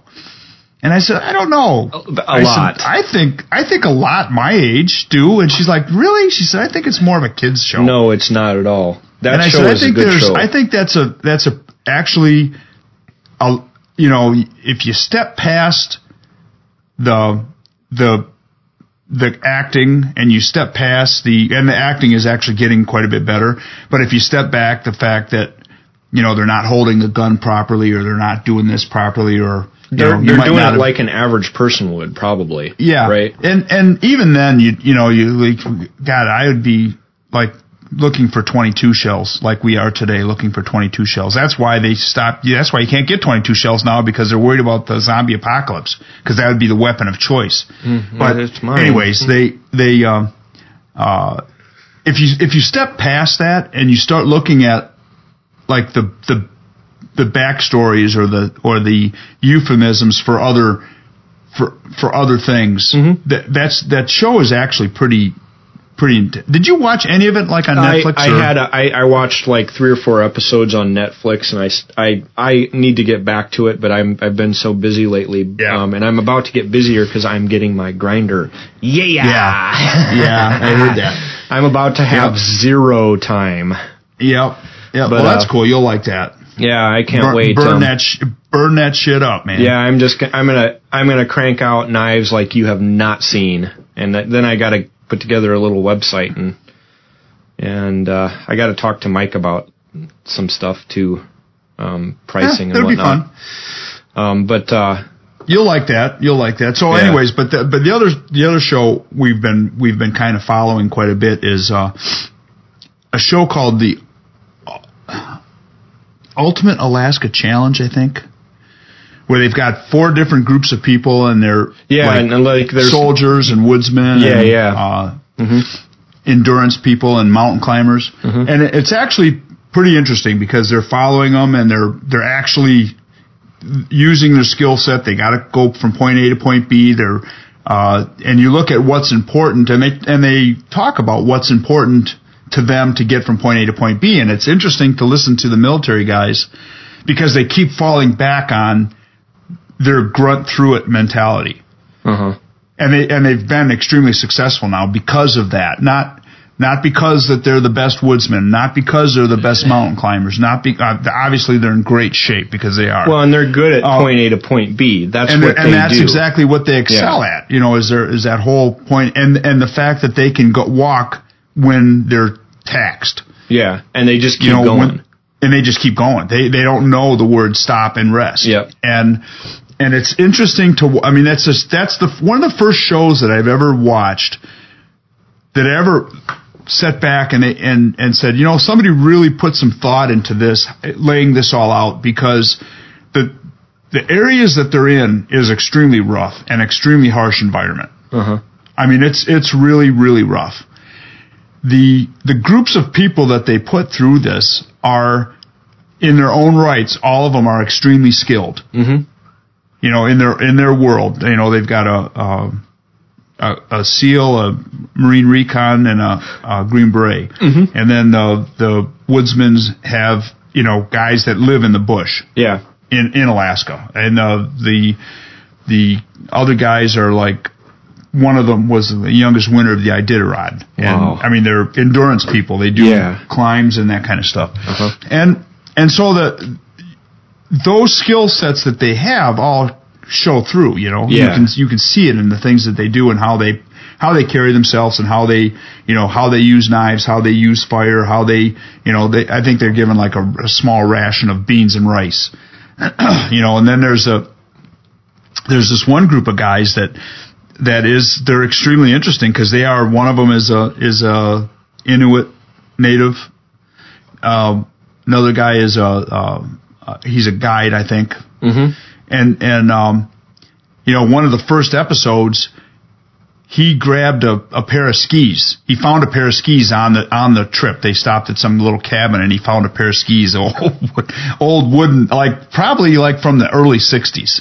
I mean, that's how old they are. And he strapped them on his feet, and he's been using them every episode since. I mean, he lugs them around, and you know, he uses it as a fishing pole, and and they're like the they're like the guys that that they they always make it. They're not necessarily winning every every trip, but they're finishing the races and they're finishing in pretty good shape because they're uh, they're not taxing themselves. They're pacing themselves, and you know they're um, it's it's just it's interesting to watch those different dynamics and, and the different mindsets of the different groups of people. Uh, so that's that's one of the other shows that we're watching right now. That that is, uh, and, when I say we're watching it, we do not sit at a certain time in front of the TV set and watch it Yeah. we we devo it or TiVo it or whatever, or whatever. DVR it and then watch it when we have a moment. Mhm. Um, and that's that's one of the ones that we're that we're uh, DVRing. Mhm. and and and Kathy and I both enjoy it. Yeah, it's a You good know, show. I mean, it's, Um, I, uh, I, I have to. I, I'm eventually. I'm going to try to watch all of them. But uh, the, here's the problem I run into if I try to watch a current show, is that I'll watch a season and then it'll be a couple years before another one comes on the DVR or whatever, or the on Netflix, and then I'll have to rewatch the first one and then watch the next one. You know, so I I probably wait till it's all done. Like I've I've Yeah. been waiting for years for Boardwalk Empire to finish so that I can watch that.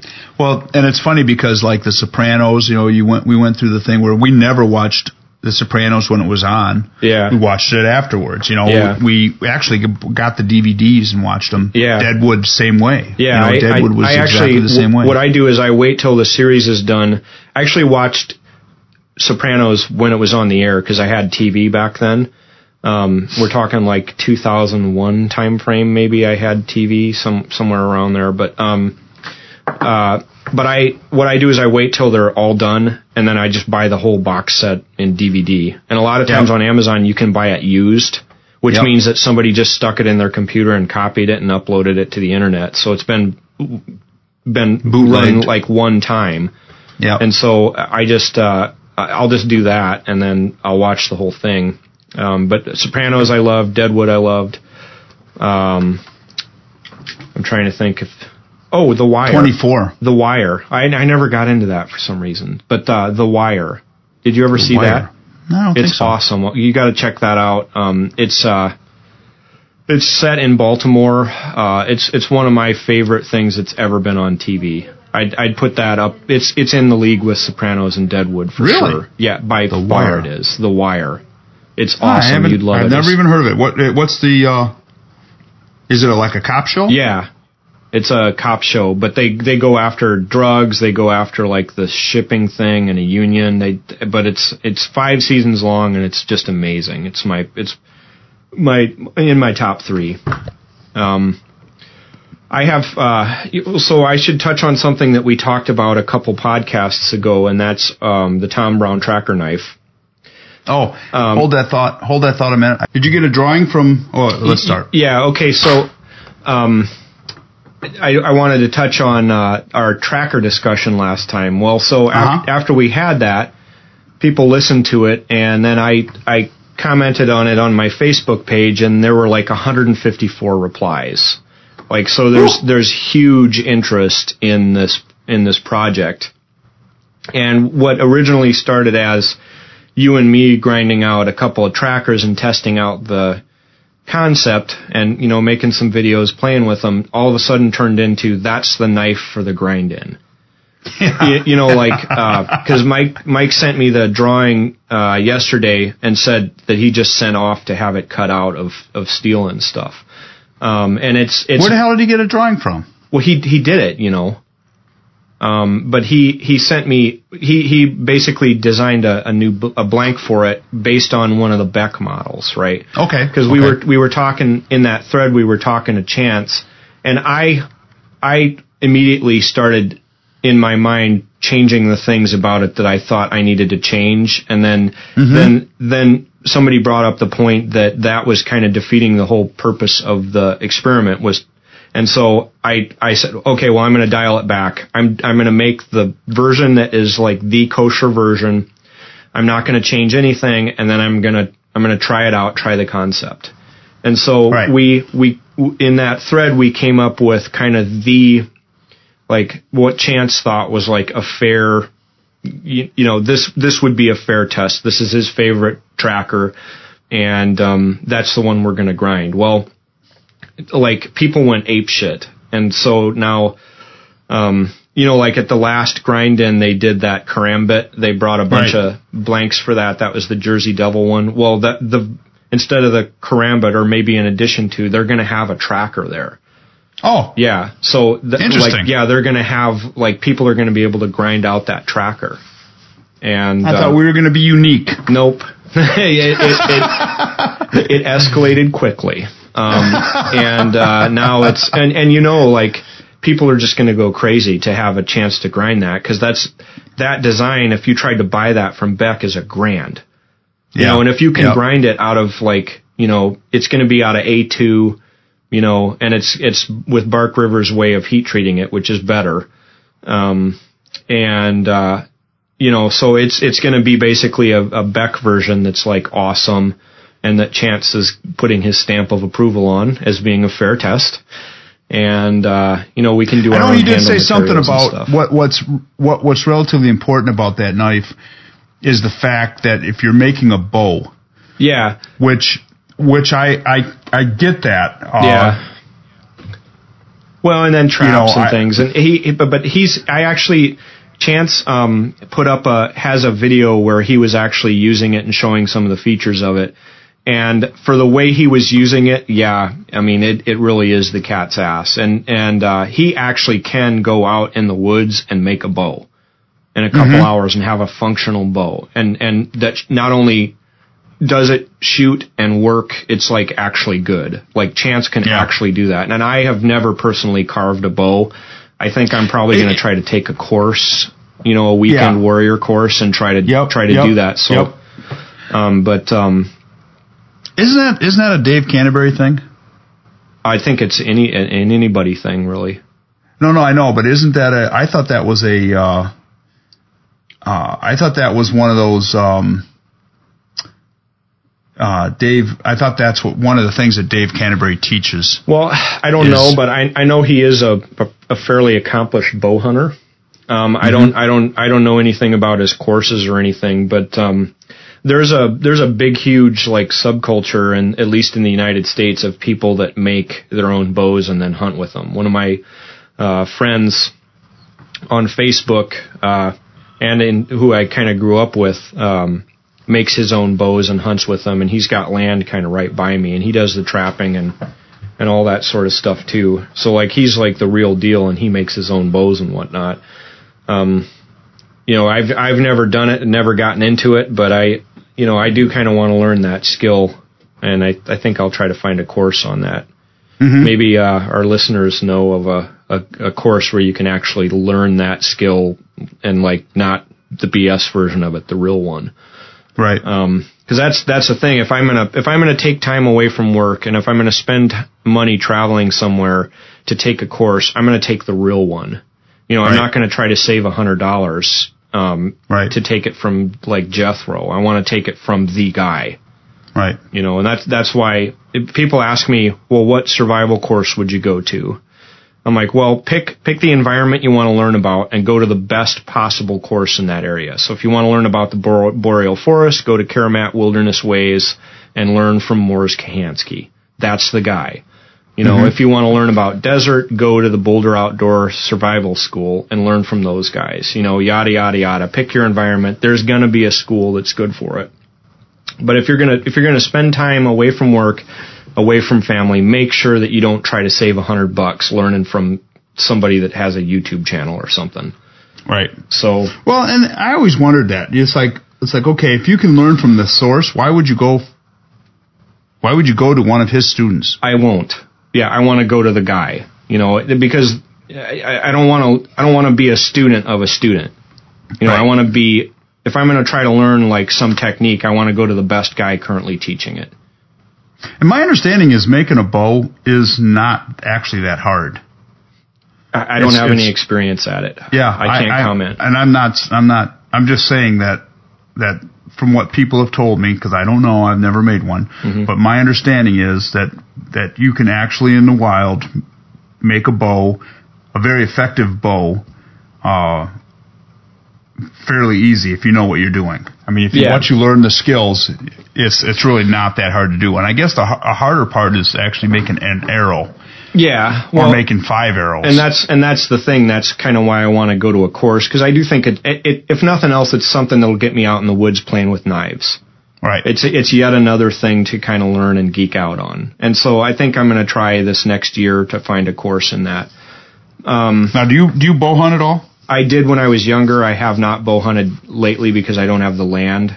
Mhm. Um, I don't have access to good good land to do that on right now. Um, but my daughter saw that movie, The Hunger Games, so I'm getting her a bow, and we're, when it warms up, and I'm going to teach her archery. Hang on a second.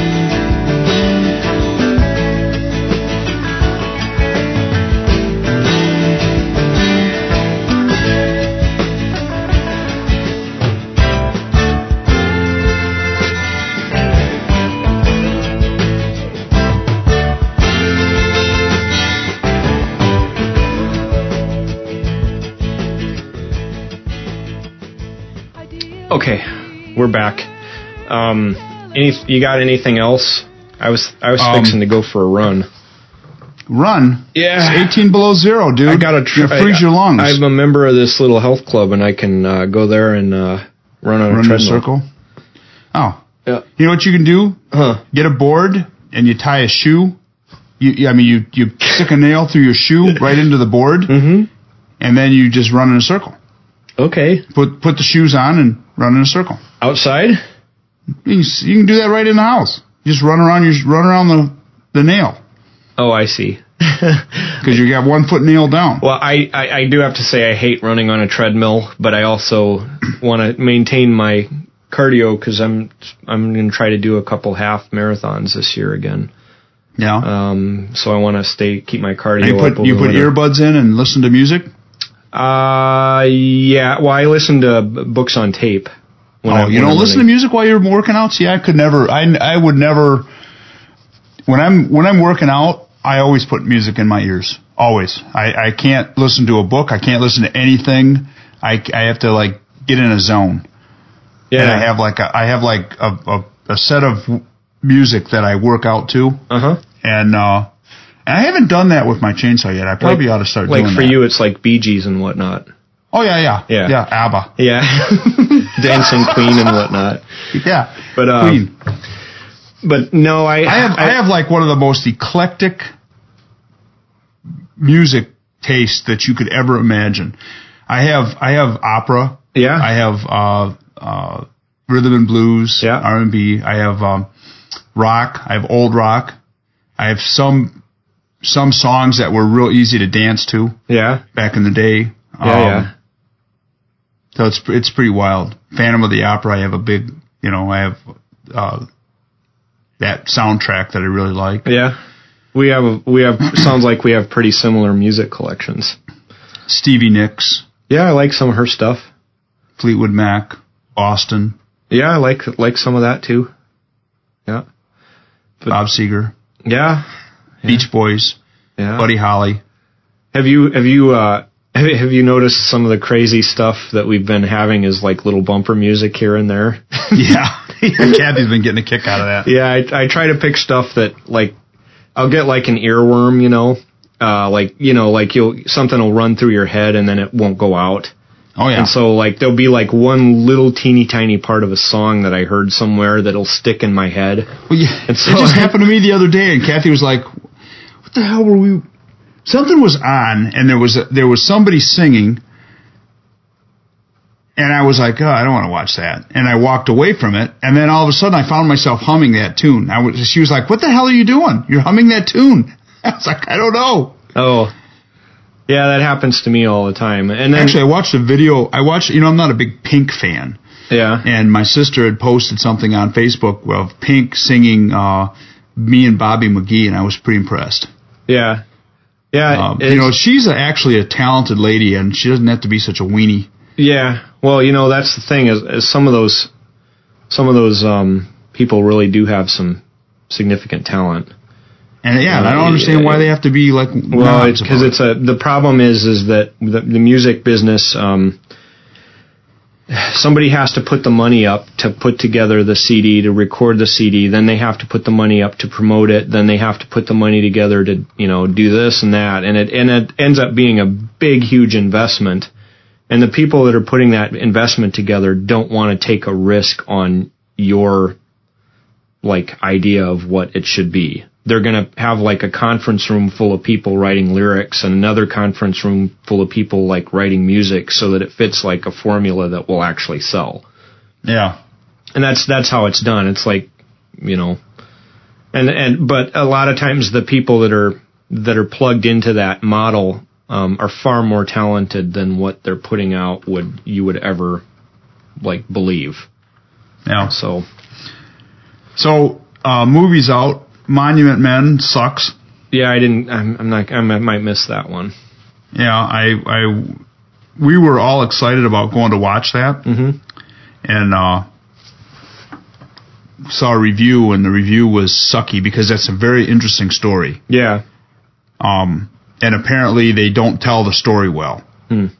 You know, they kind of miss the story and they just go in for the action part. Yeah. And uh, and I guess the backstory of the of the guys that were involved in that were pretty interesting. Uh-huh. So, not going to see that. Waiting that for for video. Um, Lego Story. My wife wants to go see it. It's at our The Lego theater. movie. She wants Did to see see that? No. Well, I'll, so so the deal is is like my I live in this real small town, and I can walk from my house to the movie theater, which is on Main Street, in like five minutes. Right. You know, so like I don't want to see that one, but I wish they'd get something I could take uh my daughter to. Well, I But thought- that, I- that I isn't thought like that- torture. I thought that that well, you know, listen, that scored the the movie reviewer that we were watching scored that movie way higher than than the uh, It's Um, it's about Legos though, right? right. The whole set's about Legos, and and it's uh, I guess I, I haven't seen it. I'm just regurgitating what the reviewer had said. He said it was it was very well done. Now I don't know what the storyline is, good versus evil. You know, maybe there's some global warming underlying. Some hippie bullshit in there. Y- yeah, I don't I don't know that because I haven't seen it. Um, but I do know my wife wants to go see it, so I'm I'm thinking that we're probably going to go see it. And um, my guess is we will probably enjoy it, and then have to re- have to really think about what hidden messages were in it at a later date. You know, Uh, but- Scott is Scott Eldridge. Jonathan Yeah, oh, Eldridge. yeah. He, I bet Well, you you know, he's be- a big he's a he's huge a Lego huge guy. Lego guy. And I, and I one of the guys I dive with is a uh, uh, his son is really into that and building the bridges and they build all of these. I mean they it's a huge deal. Well, so I think we're going to go see that and um, they're remaking RoboCop. Yeah, I kind of liked the original. I did too, and I was thinking that maybe that might be because they basically upgrade the the uh, the technology a little bit, so it might be the same kind of a storyline, but a little better technically. Every time they remake the movies, though, they make them PC. yeah. It pisses me off. well, that was and that was considerably that was not PC the original. no. I actually did like the original Yeah, one. I liked it too. Uh, the other thing, the other one, their new Captain America movie's coming out, baby. Never seen any of those. Shut up. Yeah. Really? I- honestly, no, I haven't. Oh, man. I like Lone Survivor. I see. I didn't see that. That's good. You should see I that have- one. I, I, I, I know, and I haven't I haven't think you'd like it. haven't seen that yet. Have you given away your knife yet? Nope. I did. I did put a um uh a, a link fr- from Facebook to sign up. Uh, there's not very many people signed up for it yet. And, It's a uh, free knife, I'm not going to announce, huh? It's a free knife, people. I know. Just sign up.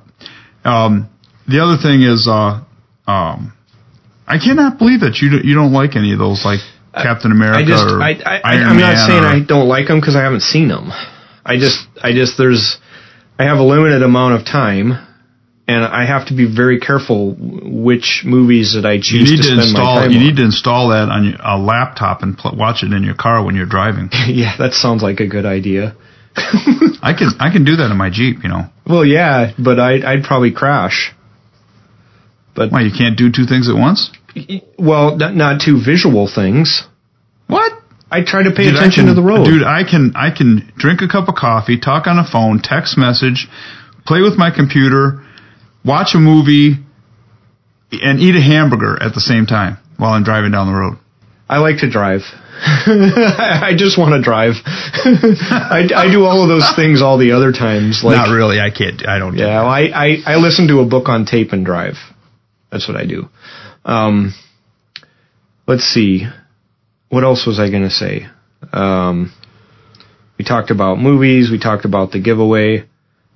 Um, oh, um, this this weekend, uh, I want to I want to talk to Mike again.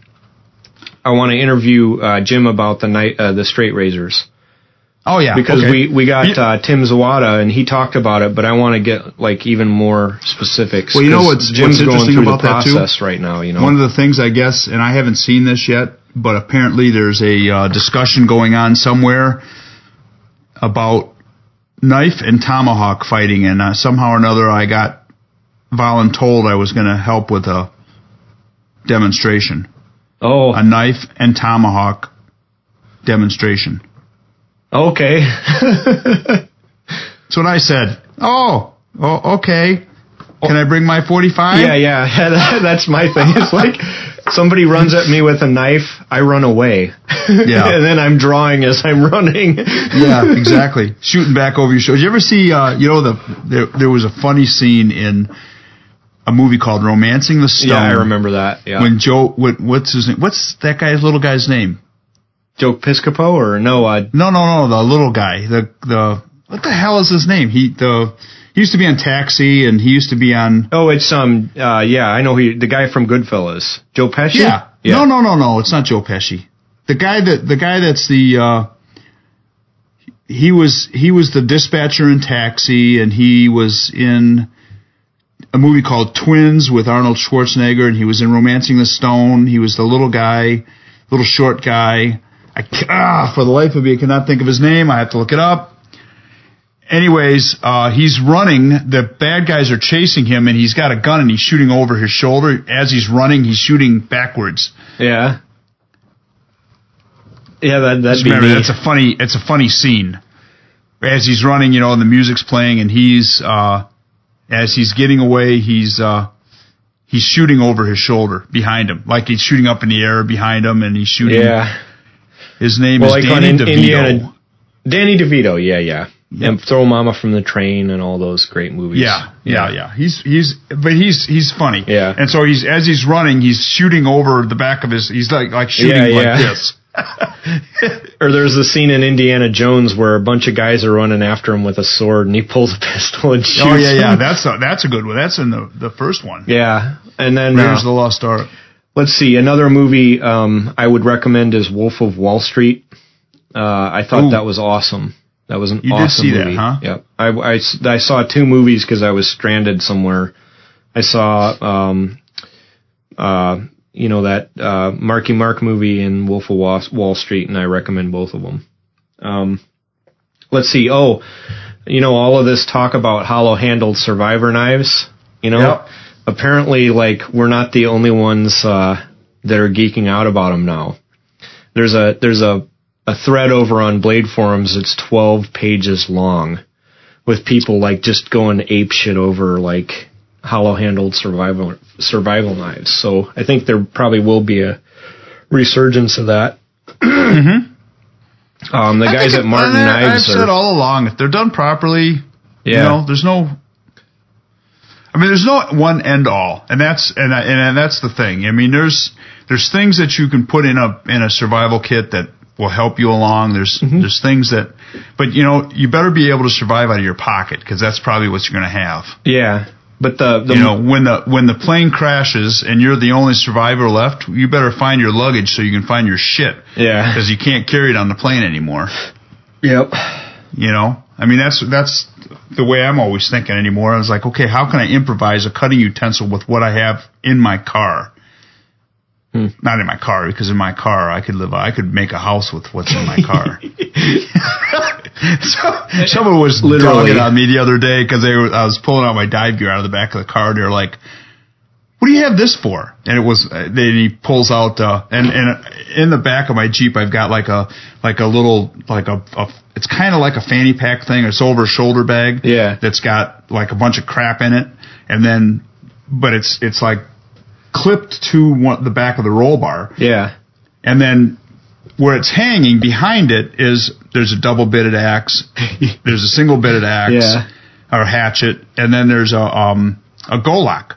yeah. The Bark River. golok. Yeah. and it's and they're all like like in a in like a little pile behind that bag, you know, and Yeah, guy was like, "What the hell is this for?" And I said, "What do you, what do you mean? Just what what do you what do, what do you really need an axe for in your car?" I said, "Well, I don't know." I said, "There's trees that fall across the road up." I said, "I live up in lawless country, countryside. You know, there's you know a tree could fall across the road and nobody's going to know about it for uh, two days, and sometimes you have to deal with it." You might be going somewhere and a tree falls across the trail. yeah. It's happened. It happened in that video yeah, that we did. yeah. We've there's we've already dealt with that. Yeah, you know, I mean, I know. I mean, that shit happens up here all the time. Yeah. it's like in my in my my prowler, I've got a hatchet, I've got a mach- I've got a, a machete, Mm-hmm. And something else that I have in there all the time.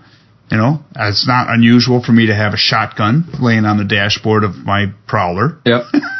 you know, but it's it's pretty funny. But not. Uh, but a lot of times, if you're in an airplane or you're, you know, on a cruise ship, what do you have? Nothing, because you can't take anything anymore. You have to. It's all in your luggage. Yeah. So your luggage better be able to float or survive a crash, so you can get fi- so you can find it. Carry Pelican cases. That's why I always have Pelican cases. That's why I have them. They're awesome. I have, I have my, my luggage is actually Pelican cases. So is mine. is it? Yep. It's funny. Don't ask Yeah, me how about- I know about luggage falling apart. it, it actually it actually is um adds about what like eight or nine pounds to your I don't care. Yeah it doesn't it doesn't matter I don't Care. I will say this you can cram so much shit in one of those things that it's only it's about one of the only ones that you can not break not bung up the hinges Yeah. you know you can actually keep shoving shit in it and close the lid And like stand on top of it and then Yep. snap the things. Like Yep. I don't care how much it weighs. yeah It works. it's it's the way to it's the way to it's the way to travel there's no doubt yeah. It is the way to travel. I have actually have an, a cutout for my M4 for one of my Pelican cases. Oh yeah. Mhm. Did you see that case that I uh, put together um, for my Browning? Uh-uh. Yeah, I, I have a Pelican case, uh, and I cut the foam and everything. I got a Browning, I got a Ruger Single Six, and then I've got a a um, Mannlicher s- style uh, Ruger 1022 in there. And one of my one of my Pelican cases, I have it set up so that I can put, um, I can break down M, my M4, and I can put a pistol, 1911, and two magazines, Mhm.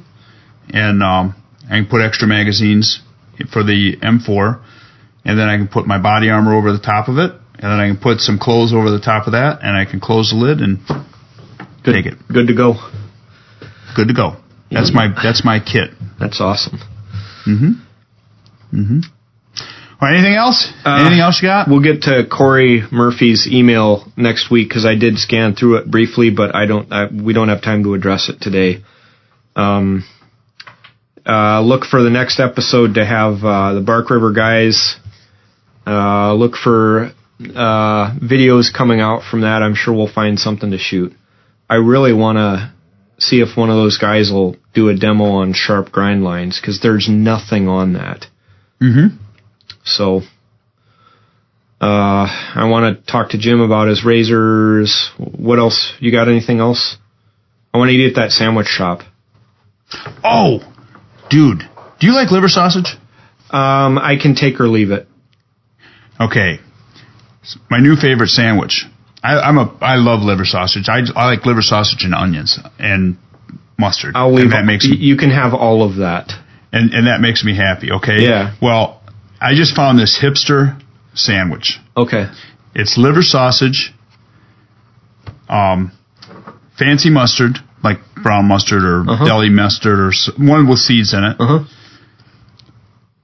Havarti cheese, Uh huh. which I, Havarti cheese, for those that don't know, is like the most butteriest, Yeah, creamiest, really creamy cheese. Yep. really creamy, buttery tasting cheese, and um, alfalfa sprouts Ooh. all together. And and I had this sandwich in this nice little deli in in Charlevoix, and they call it the Goldie. And it's a great little and and the shop is a great little shop. So I, I made it on a English muffin, on Uh-huh. a Bay's English muffin. Oh my god, that's what I'm gonna eat for lunch today. that sounds good. I absolutely recommend it. Even if you're not a liver sausage guy, try that and you may find yourself liking it because it because the sprouts and the mustard work together and the Havarti cheese work together in such a way that it just Nice. that does it. Yeah. So what have you been cooking lately? Uh, let's see. I made. Um, I've been tearing up, uh, making uh, falafels. Uh-huh. And, Mm, uh, I like that. My my friend Mickey taught me how to make falafels, and uh, I've been making uh, a lot of hummus. Uh, let's see. I made homemade mutter paneer, which is an Indian dish. You know the cheese and the peas and the tomato sauce dish that they. Uh, let's see.